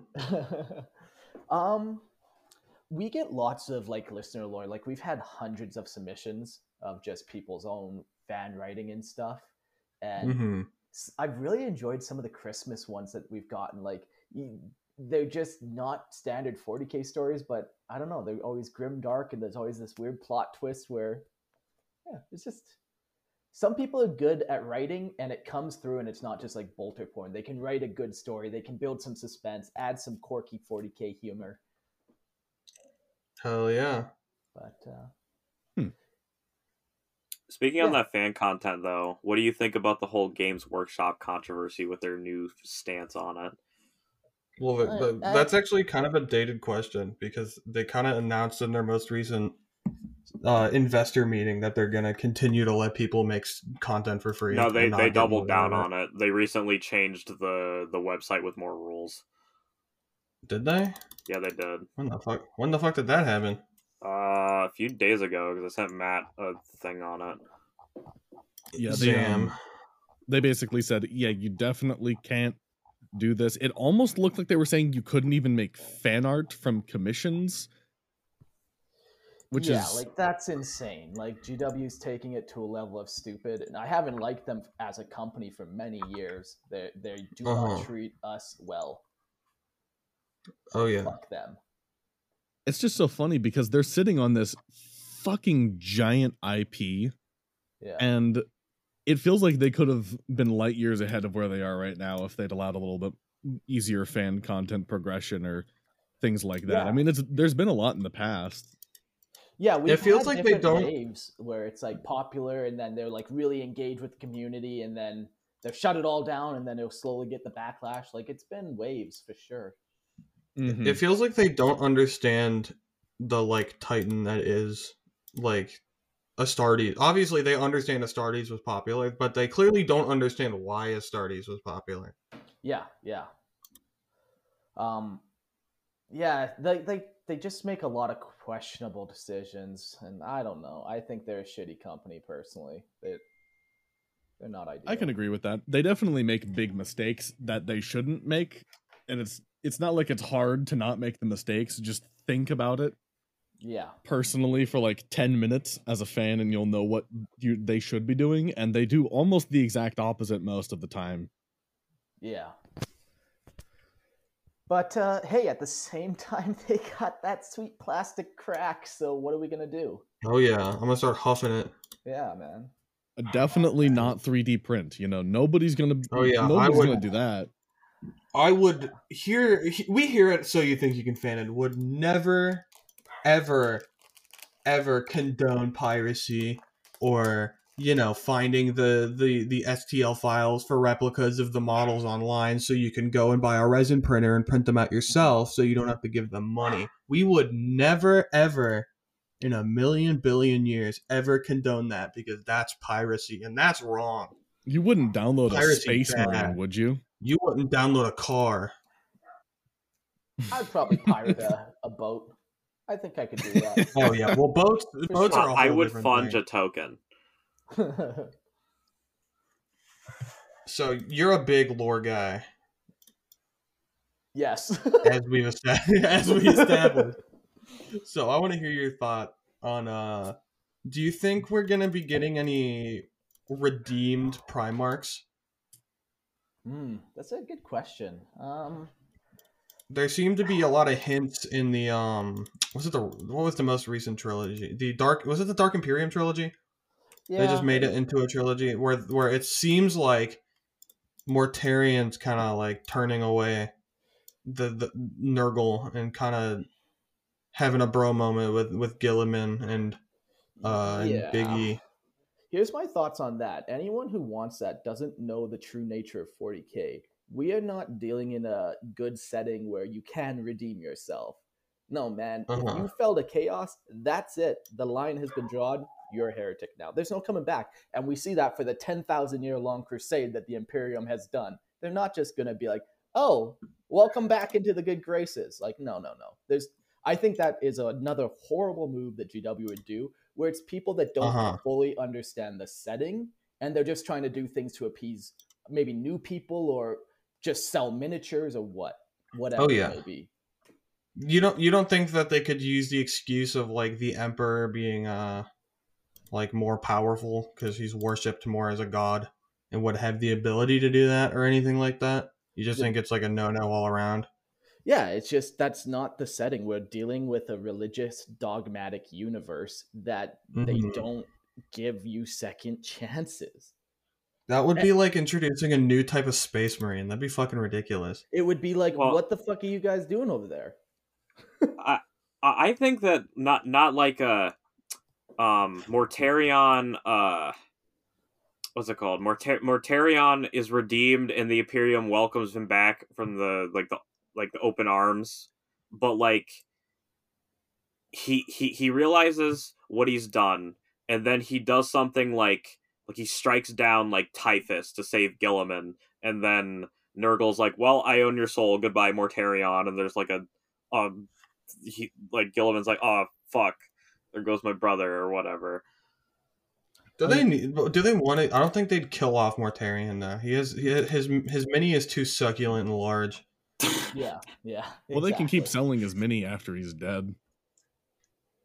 Um, They don't even kill low-level Space Marine heroes. They're not gonna kill a fucking Primarch. They're talking about bringing Primarchs that are already fucking dead back to life. That's how insane GW is. You mean you mean like they already did, they already did with Guilliman? I mean, at Guilliman least was never really was never dead. dead. Exactly. Vulkan lives. Vulkan lives. Vulkan lives. Vulkan does. He loves. That that makes me so sad that we'll never con- see the continuation of Bro Trip 40k. It is quite sad, but I have to ask, Mark, what's what would be your dream? Games Workshop uh, just collapses tomorrow. They're just frantically flipping through the books. Fuck, fuck. Who do we hire? Fuck. And they find uh, this guy named Mark Lore Hammerson, and they uh, throw the entire lore at you, and they say, "Okay, please, God, God help us. What do you want us to do? What would you do if you had total, absolute control over everything at Games Workshop's writing department?" So one of the things I've really liked about GW is they usually do include room for people like us to write stuff. They're very open to write your own lore for your army. So if it was up to me, I would open up to community. I would let people actually maybe have like a like a page where people can actually submit their chapter or their lore to the official annals of the lexicon or whatever. And I would do that. Let people share what they're doing. Um, I think the setting was best when it was just this like grimdark setting. It's not a story; it's a setting where people build their own stories in. So I would like to see more Mhm. interaction personally. That's what I would do. So what Hmm. you're telling me is you would get on top of the Games Workshop building and you would proclaim all pieces of fiction written on AO3 and fanfiction.net would hereby be canon, But not Yeah. Wattpad. but not Wattpad. yeah, no, I think that's what I would try to do. Some type of like application process where if your lore is actually good, you can get it into the history of 40k. You know, I something I could would do. work. Mhm. Um, I, I would love to see like uh official Dornian heresy slash Rebushan heresy models. Like like it, like if they m- took one of those uh like alternate heresies and like made them like a offi- officially unofficial part of the Warhammer lore, like it's clearly Yeah. in an alternate universe, but we're like, yeah, you can write books for it, and we'll make models for it. Here's something Sure, I, I find cool. really, I find really funny. Aren't we still releasing Horus Heresy novels? Like we still don't actually have Yes. that entire series of The, books. the to Horus. Heresy has not ended yet. No, They're still in the Siege of Terra. We're getting there. It's crazy. Why? Yeah, but you bet your ass they're gonna pad it out for another ten books. Is that not the definition of fucking lore bloat? Like yeah, man. we're on the Primaris Yeah. Marines. We're Yeah. the Horus Heresy is done. Got to be done with this shit. Yeah, but Yeah. it sells well. It does sell. That's the scary thing. Is it still selling well? Well, yeah, and once they finish the Siege of Terra, I've heard rumors that they're gonna do like a, a, a series on the Great Scouring and just fully flesh out all that pre lore. God There's damn. It's gonna turn. It, it's that, gonna. It's it's gonna bloat into like Star Wars canon levels, where it's just like, like we we know every instance of like every detail of what every character has done in the last thirty thousand years of lore. But the thing is, I wouldn't And even it, say and if that, a book comes out that contradicts anything, we will just shun it. I wouldn't even say that Star Wars canon was all that bloated because we didn't have anything after it for the most part. Whereas this is literally just one the defining moment in the entire setting is still to this day being written, despite the fact that it what was originally like 30 years ago that it was released. Yeah. Like just the concept Um, of it. Well, like we've had it written down many times actually. There's a couple really cool graphic novels like I think they're even as early- Heresy. and yeah, they As early as story. first or second edition, like the, the the main books would mention the arch traitor Horus striking down the emperor. Yeah, but the, the broad strokes like, were a- written. Mm-hmm. Well, no, we even have like a full-on written story narrative. Like the emperor said this to Horus, and then like we have a full-on back and forth narrative in one of these graphic novels, and it's old. It's old. Mhm. We've known what happened. We've always known, but GW likes to just fill in stuff that's already filled in. It's like you guys are saying with that lore bloat. It's like, no, we already have a lot of this shit. It's been written long ago. You don't need to go back and retouch it all. We don't need to know that this guy tied his shoes on Wednesday to realize it triggered this massive effect in 40k. I think it's kind of stupid. I think it'd be really cool if they wrote stories about characters back then and then just every so often they put little incidents like Dorn and Perturabo being little piss baby siblings with each other. I think that would be great for prequel novels, but just it never touches anything directly in the Horus Heresy. It just lets you know, oh, that's why Yeah. they wanted to fuck with each other so much. Yeah, just like I- little codex blurbs would be good, where they have those nice little quarter page lore reading things. You can get a nice little understanding, but you don't need the whole picture. You don't need to tell me that Dorn stole Perturabo's peanut butter jelly sandwich 10 years ago and that he's still really angry about it today. Yeah. Dorn, Dorn replaced all his Legos with Mega Blocks, and you'll never forgive him. Son of a bitch. Yeah. I will Uh. say, some of the some of the books I do like are like the I, I think the Primarch novels, like themselves, like the prequel Primarch novels, are very interesting. Especially, I think they did well with the uh with the Alpharius one, because you know the the, the contention of of backstory for Alpharius was very very very contradictory and they managed to they managed to wrap it up in a way that uh still kind of keeps the contradiction while also uh sorry my mom texted me while while also keeping the uh like consistency of plot that modern 40k has you know what i mean Yeah. i think i i, I just think that's that's a very neat concept I think I Um, can. What are your guys' favorite Primarch or a, a Astartes Legion, maybe? What appeals to Well, you I- guys?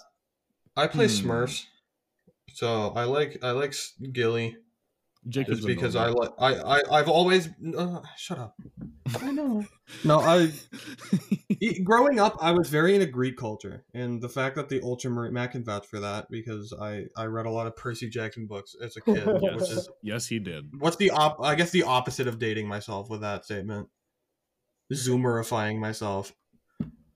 Well, Um. you're still dating yourself, just dating yourself very recently. Yeah. and poor. Um. so I was very into those, and so the the the like Greek culture of Ultramar and everything I thought was very interesting. Uh, even though they don't really lean into it anymore with with the Primaris Ultramarines, they all just kind of look like normal ass Space Marines. Yeah, just Which is kinda lame. down of the setting, man. Just, but yeah, But, Ultramarines um, are sweet, man. Like uh, one of the, yeah, Guilliman on his 40k model, like the the the the leather little straps that hang, the abbed, ribbed, armored torso. Oh, it's so good. I love that theme. The I love the yeah, I love that his name is on his shoulder pauldron. I just we we we talk about that all the We time. joke- We that's have a our joke favorite about joke. people having names on their shoulder pauldrons because we just it cracks us it cracks us up. Well, everyone's making fun of the dude's name. He's like, just look at the name tag, please. God, who who is that man in ultramarine armor wielding a flaming sword and wearing a wreath? That is is that God who is Oh, he has a name. A name tag. Oh, Oh. it's Rog it's not Rogal Dorn, it's Roboute Guilliman. Thank God. I could have never known who that was. They both have they both have blondish hair. I could have never ta- decide like distinguished the two. I do also have a soft spot for Dorn because the first like Matt Matt can attest that the first uh Space Marine chapter that we were ever really uh exposed to in in bulk was the uh Black Templars for obvious reasons. Fuck yeah. Yes. Because They're the, the Black chapter. Templars are pretty. I I don't think it's controversial to say that the Black Templars are the most well known and popular chapter. Yeah. I feel like that's a fair statement. We did a uh, we did a panel at a convention a f- few months ago about like like general Warhammer faction guides for people who wanted to get into it. It's just like if you like this and this and this, uh, this is what you'd like. And we did we did sub factions too. And w- w- Sergio and I were researching, and I, I just go, wow, there's way more stuff for the for the fucking Black Templars than there are the Imperial Fists, and that's kind of sad. Yeah. it's really sad for me because I like the Imperial Fists. Of course, I don't know Like a whole the- lot about all of the legions anyway, so I kind of just like them by default. But they got a cool The, color uh, scheme. What else is there? the Black Templars have, I think, I, I think I did, um, counted out three or four times the amount of like exclusive HQ units that the uh that the Imperial Fist do. With the release of uh the new models for ninth. Nice. Yeah, they got some really cool sculpts nowadays. Oh yeah, Uh, like that's another thing. Like the fucking Ultramarine sculpts for ninth edition are just like, oh, it's just a Space Marine and he's blue. But the fucking Black Templars are like so accurate to like classic Black Templar, and it's so cool. And I hope to God that I know nobody wants a, a fucking refresh for Ultramarine models, but like a new train, a new tr- like upgrade transfer kit maybe. What would you They- I- want on that transfer kit? Um, more more helmet plumes. Oh, Mostly. yes. because the the helmet plume goes hard and they do not use it enough. yeah. Jake, you're just saying that because you play Ultramarines. Yeah, that is literally exactly what I was saying. more more helmet plumes for Ultramarines. Because like the the Ultramarines Primaris upgrade kit, I'm looking at it right now. It comes with uh shoulder pauldrons that look slightly different. Um, a, one helmet that has an Ultramarine logo on it, and the rest are just heads and swords and uh in Vox casts. While the classic one has helmets with plumes on them, and the uh like the the the gladiator like leather strap cod piece and ultramarine swords with the with the fucking logo on it. And even like all the shoulder pauldrons are super unique and that's cool The, so the most important question is, do you like your helmet plumes uh, front to back or side to side? i i think i like them side to side because it gives them a better profile like a better front profile Yeah. Okay. Okay. although i guess if it's i guess if it's front to back like a mohawk like if if you're in like a like a two-thirds angle or a side angle it would also look good I think I've come to the conclusion that I'm not picky. you take what you can get when it comes to helmet plumes. Oh yeah, helmet plumes are helmet plumes, and that's all that really matters. Um, I don't like some of the older minis for the Ultramarines are so cool, and you look at them in ninth, and they're just like Primaris Space Marines with no unique designs. Like the the I I think the Ultramarine uh, Tyrannic War Veteran minis are some of my favorite. They look so cool, like Yeah, the man. armor and just how fucked up they look. and the bionics on The- oh yeah, yeah. the scars, the bionics, the the unique armor because you know, of course. The other really cool Ultramarine miniatures were the Honor Guard, and when I think Ultramarines, I always picture them. Oh yes.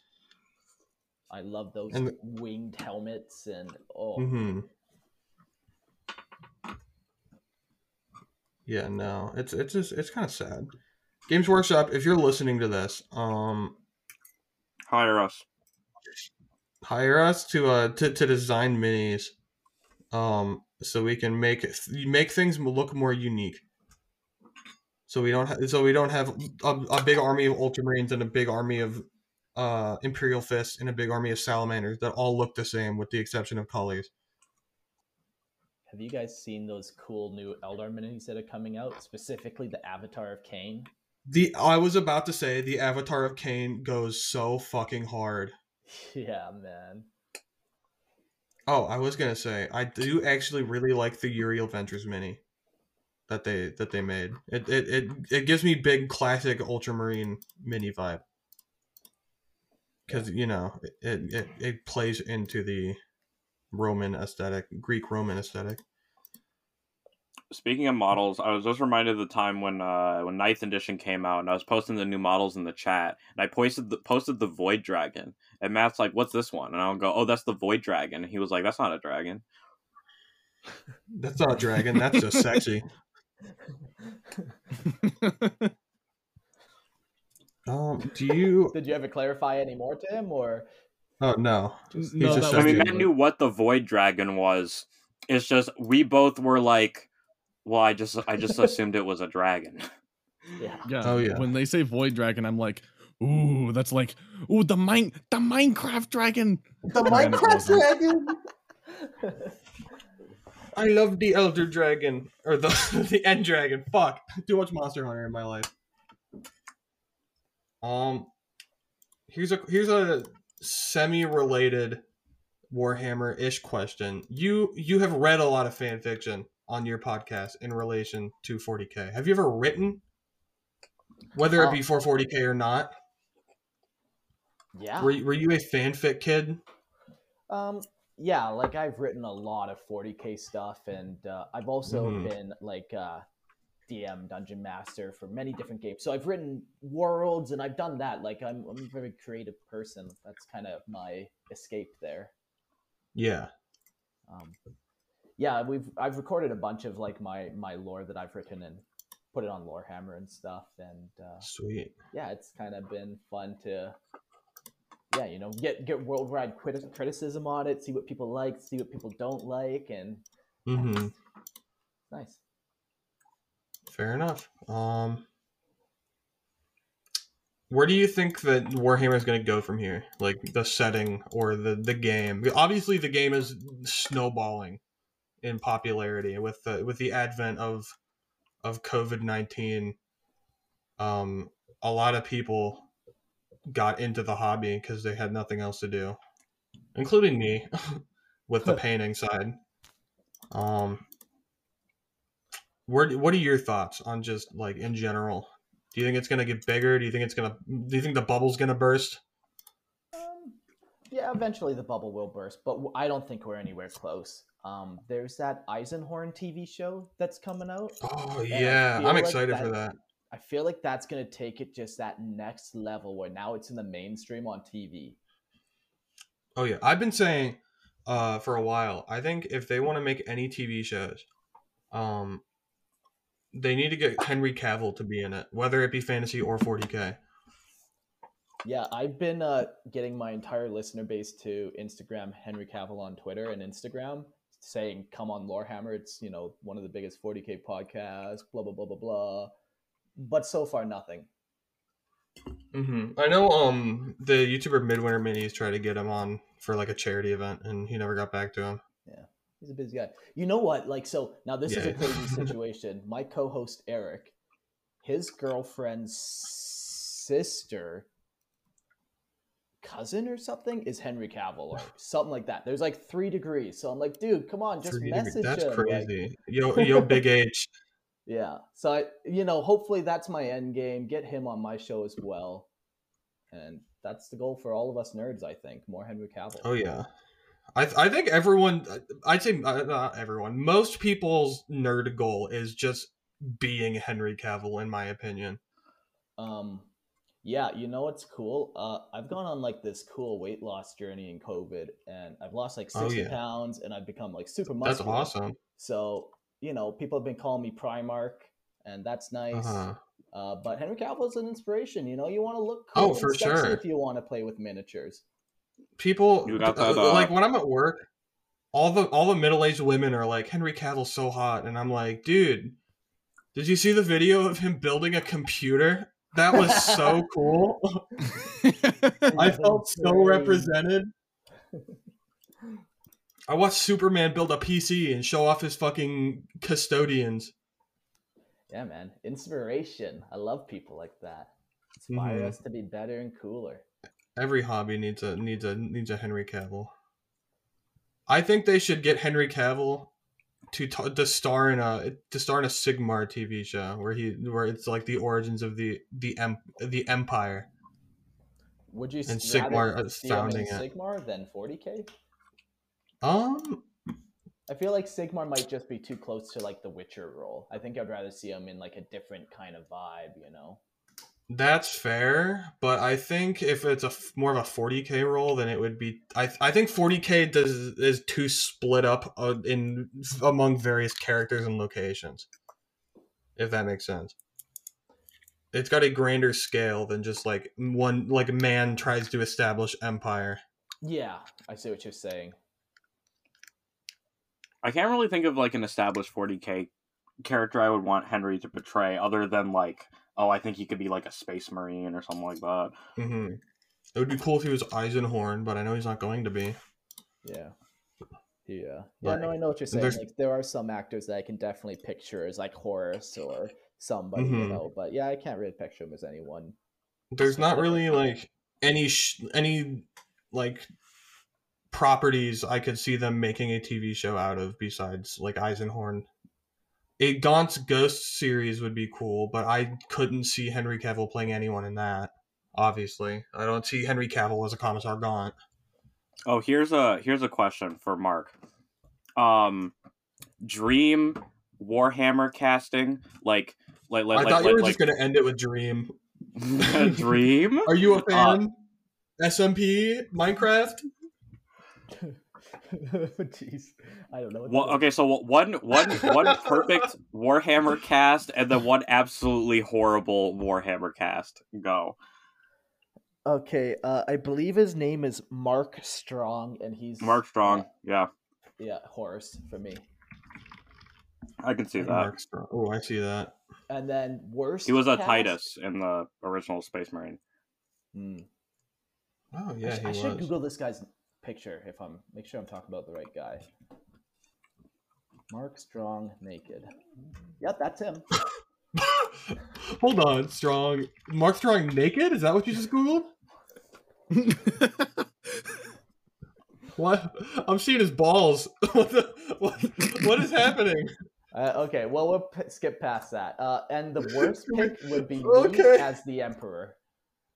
Oh, Did you say you as the Emperor? Yeah, that would be the worst casting choice. I would think, cast I Matt as the Emperor. That would be I good would. I disagree. I would cast Nick as the emperor. That would be much funnier. Matt, Matt could play uh, Forrest, Malcador the You have Sigilite. been found guilty of thoughting it up in the imperial in the imperial palace, and for that you shall die. Jack Black is the voice of Ghazghkull Mag Uruk Thraka. That's awful. I hate that so much. No, Chris Chris Pratt. No, Chris, Chris Pratt, Pratt should play Guilliman. Fulgrim. No, Chris Pratt is Guilliman, directed by James Gunn.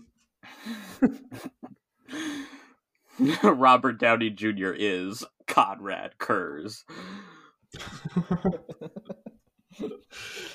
It's a picture Yeah, of him know, dressed I've as always Konrad kinda- Curze Sorry. with the you know the meme where it's like black and white RDJ and it says there are federal agents outside my house. It's The that Imperial image, but it's just as Kur- yeah. We are in the screaming gallery, and that's all it says.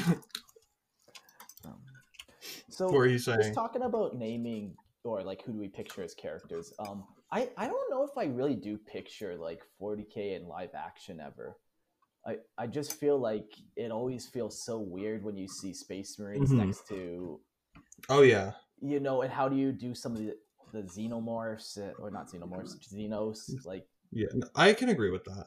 yeah it's always weird i've yet to see it done like where it's like okay that feels right or now the space marines they don't feel like they have mass to them or you know Mhm. That's why I think like a fantasy show would work better Yeah, yeah. because it's makes a lot sense. more grounded as like human based. Because you know much- we've seen shows where people do humans and dwarves and elves. I think there is another thing to consider, which is the simple fact that fantasy takes place on a planet. Yes, 40k Warhammer takes place in a galaxy and large interdimensional galaxy. conflicts. It's way easier for you to just do sort of any random I mean, bullshit. fantasy has interdimensional conflict. You just don't see the interdimension. Right, but it's it's limited to like the population of an Earth, whereas in 40k, the way they word the setting, it's not actually that unusual for entire planets to just be lost in an entire conflict. One of my favorite quotes is if the guardsmen lose a million people in the span of a 12-hour battle with the orcs or the tyranids, that is a shocking, startling success of unparalleled bounds. Which is insane to me to think about that loss of life but that's just how the 40k universe works and it's it's just difficult to even wrap your head around how big those conflicts are whereas fantasy it's Oh. like a dude got a little pissed that he didn't get his crown so he had a piss baby tantrum for the next 50 years Sigvald. much- Uh, the lore of Sigvald is amazing. sigmalding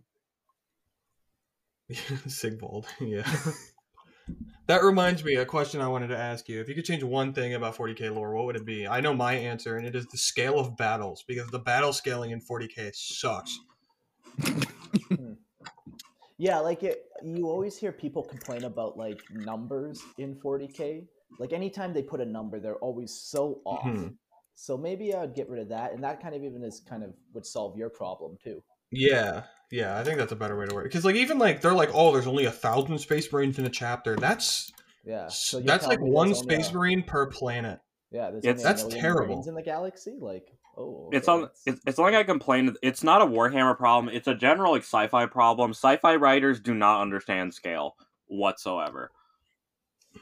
Because Yeah, like yeah, a million space marines sounds like a lot, but like how how many people are in the U.S. military? Uh, four hundred and eighty-one thousand troops in active duty for the army alone. So th- there are more people in the U.S. military than there are space marines, guarding an entire galaxy. Yeah, which and is in, in, ridiculous. Yeah. you know, Like dro- the- drop, add like three zeros to every number, and I think that solves most issues. Yeah, there's got to be something like like hu- the human population's got to be like in the quadrillions, and they're still going. Yeah, five million guardsmen died in the uh this battle, and it's a lot. It's like no, Dropping a it. hundred Yeah. people I'm- died during I'm World sure- War II. I'm sure that's less than a fraction of a percent of people born daily in the Imperium of Man. I think the the issue is when they say five million people die, it's not five million people from the whole Imperium lost at the problem. It's five million people in that section of the galaxy that you have a hard time replenishing very quickly. But um, Mhm. yeah, the other thing is I think Space Marines are just so the, the time scale and the scale of Space Marine experience is just so comically fucking exaggerated beyond compare. Like we were talking about um Star Wars versus the 40k universe and the fact that space marines are each several thousand year old tempered warriors who have been through countless bullshit it's really cool but it's also like it's just difficult to even understand that level of power like master yoda from star wars isn't even a thousand years old Um, I, I'll just kind of counter you with this. While yes, the oldest space marine that we know is 1,700 years old, most maybe only have a couple centuries, which is still pretty fucking wild Yeah. and crazy. But Right. considering the like the age of like uh you know, like a normal human it's like a few hundred years. Yeah. It, Yeah, it like- also kind of uh puts it into perspective.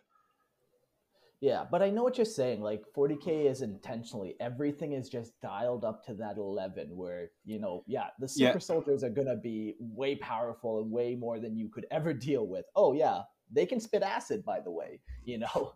yes that they oh, never oh, yeah. do. They ever. eat people's brains to learn memories. Oh, we we were Yeah. talking about this. Do you know of an instance where a space marine actually spits acid at somebody or uses it to like get out of handcuffs or something? I'm sure I've read it somewhere, but I, I can't recall exactly Because we were talking about like space marine organ abilities that they say they have, but they never use. Like the you take a bite out of something and see the last six hours. Yeah. Yeah, that one you rarely see. Now, a lot of these chapters too, like we have 10,000 years of history. So in 30K, they had all their gene seed, but a lot of chapters in 40K, they actually don't have the ability to spit acid or consume memories or Yeah. um, some of these Uh-huh. other crazier ones that you never hear about. So hmm I'm just No, trying to I make have- excuses for for them. You know, I'm a GW shill at the end of the day. So Oh yeah, we all are, unfortunately. Now I have a I have to go soon, so I will I have one more question that I want to ask you before we wrap this thing up. Are you an Aragorn girl or a Legolas girl? Aragorn all day. The things I let that man do to my body, he can wield a sword. he can wield a cock. I can tell you that much. he can wield a sword, He can wield me. I think that's a good place to end it. Thank you, thank you so much for coming on. I had I we we had a blast. Yeah, thank you so much for having me. This was awesome. sorry you ever got wanna come back caught in on- toilet Oh yeah, sorry that yeah. Next Yeah. time, just find the plunger. Uh, if you ever want to come back on, you are absolutely free to. if you Uh, just yeah, text no, Sergio yeah, and say, "Hey, I want to be in the next episode," he will let you into the Oh, next yeah. episode. Oh yeah, we're it. not picky.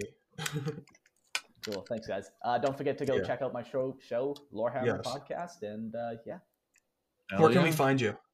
yeah, wherever. We're on every platform now. I thought you were Spotify exclusive.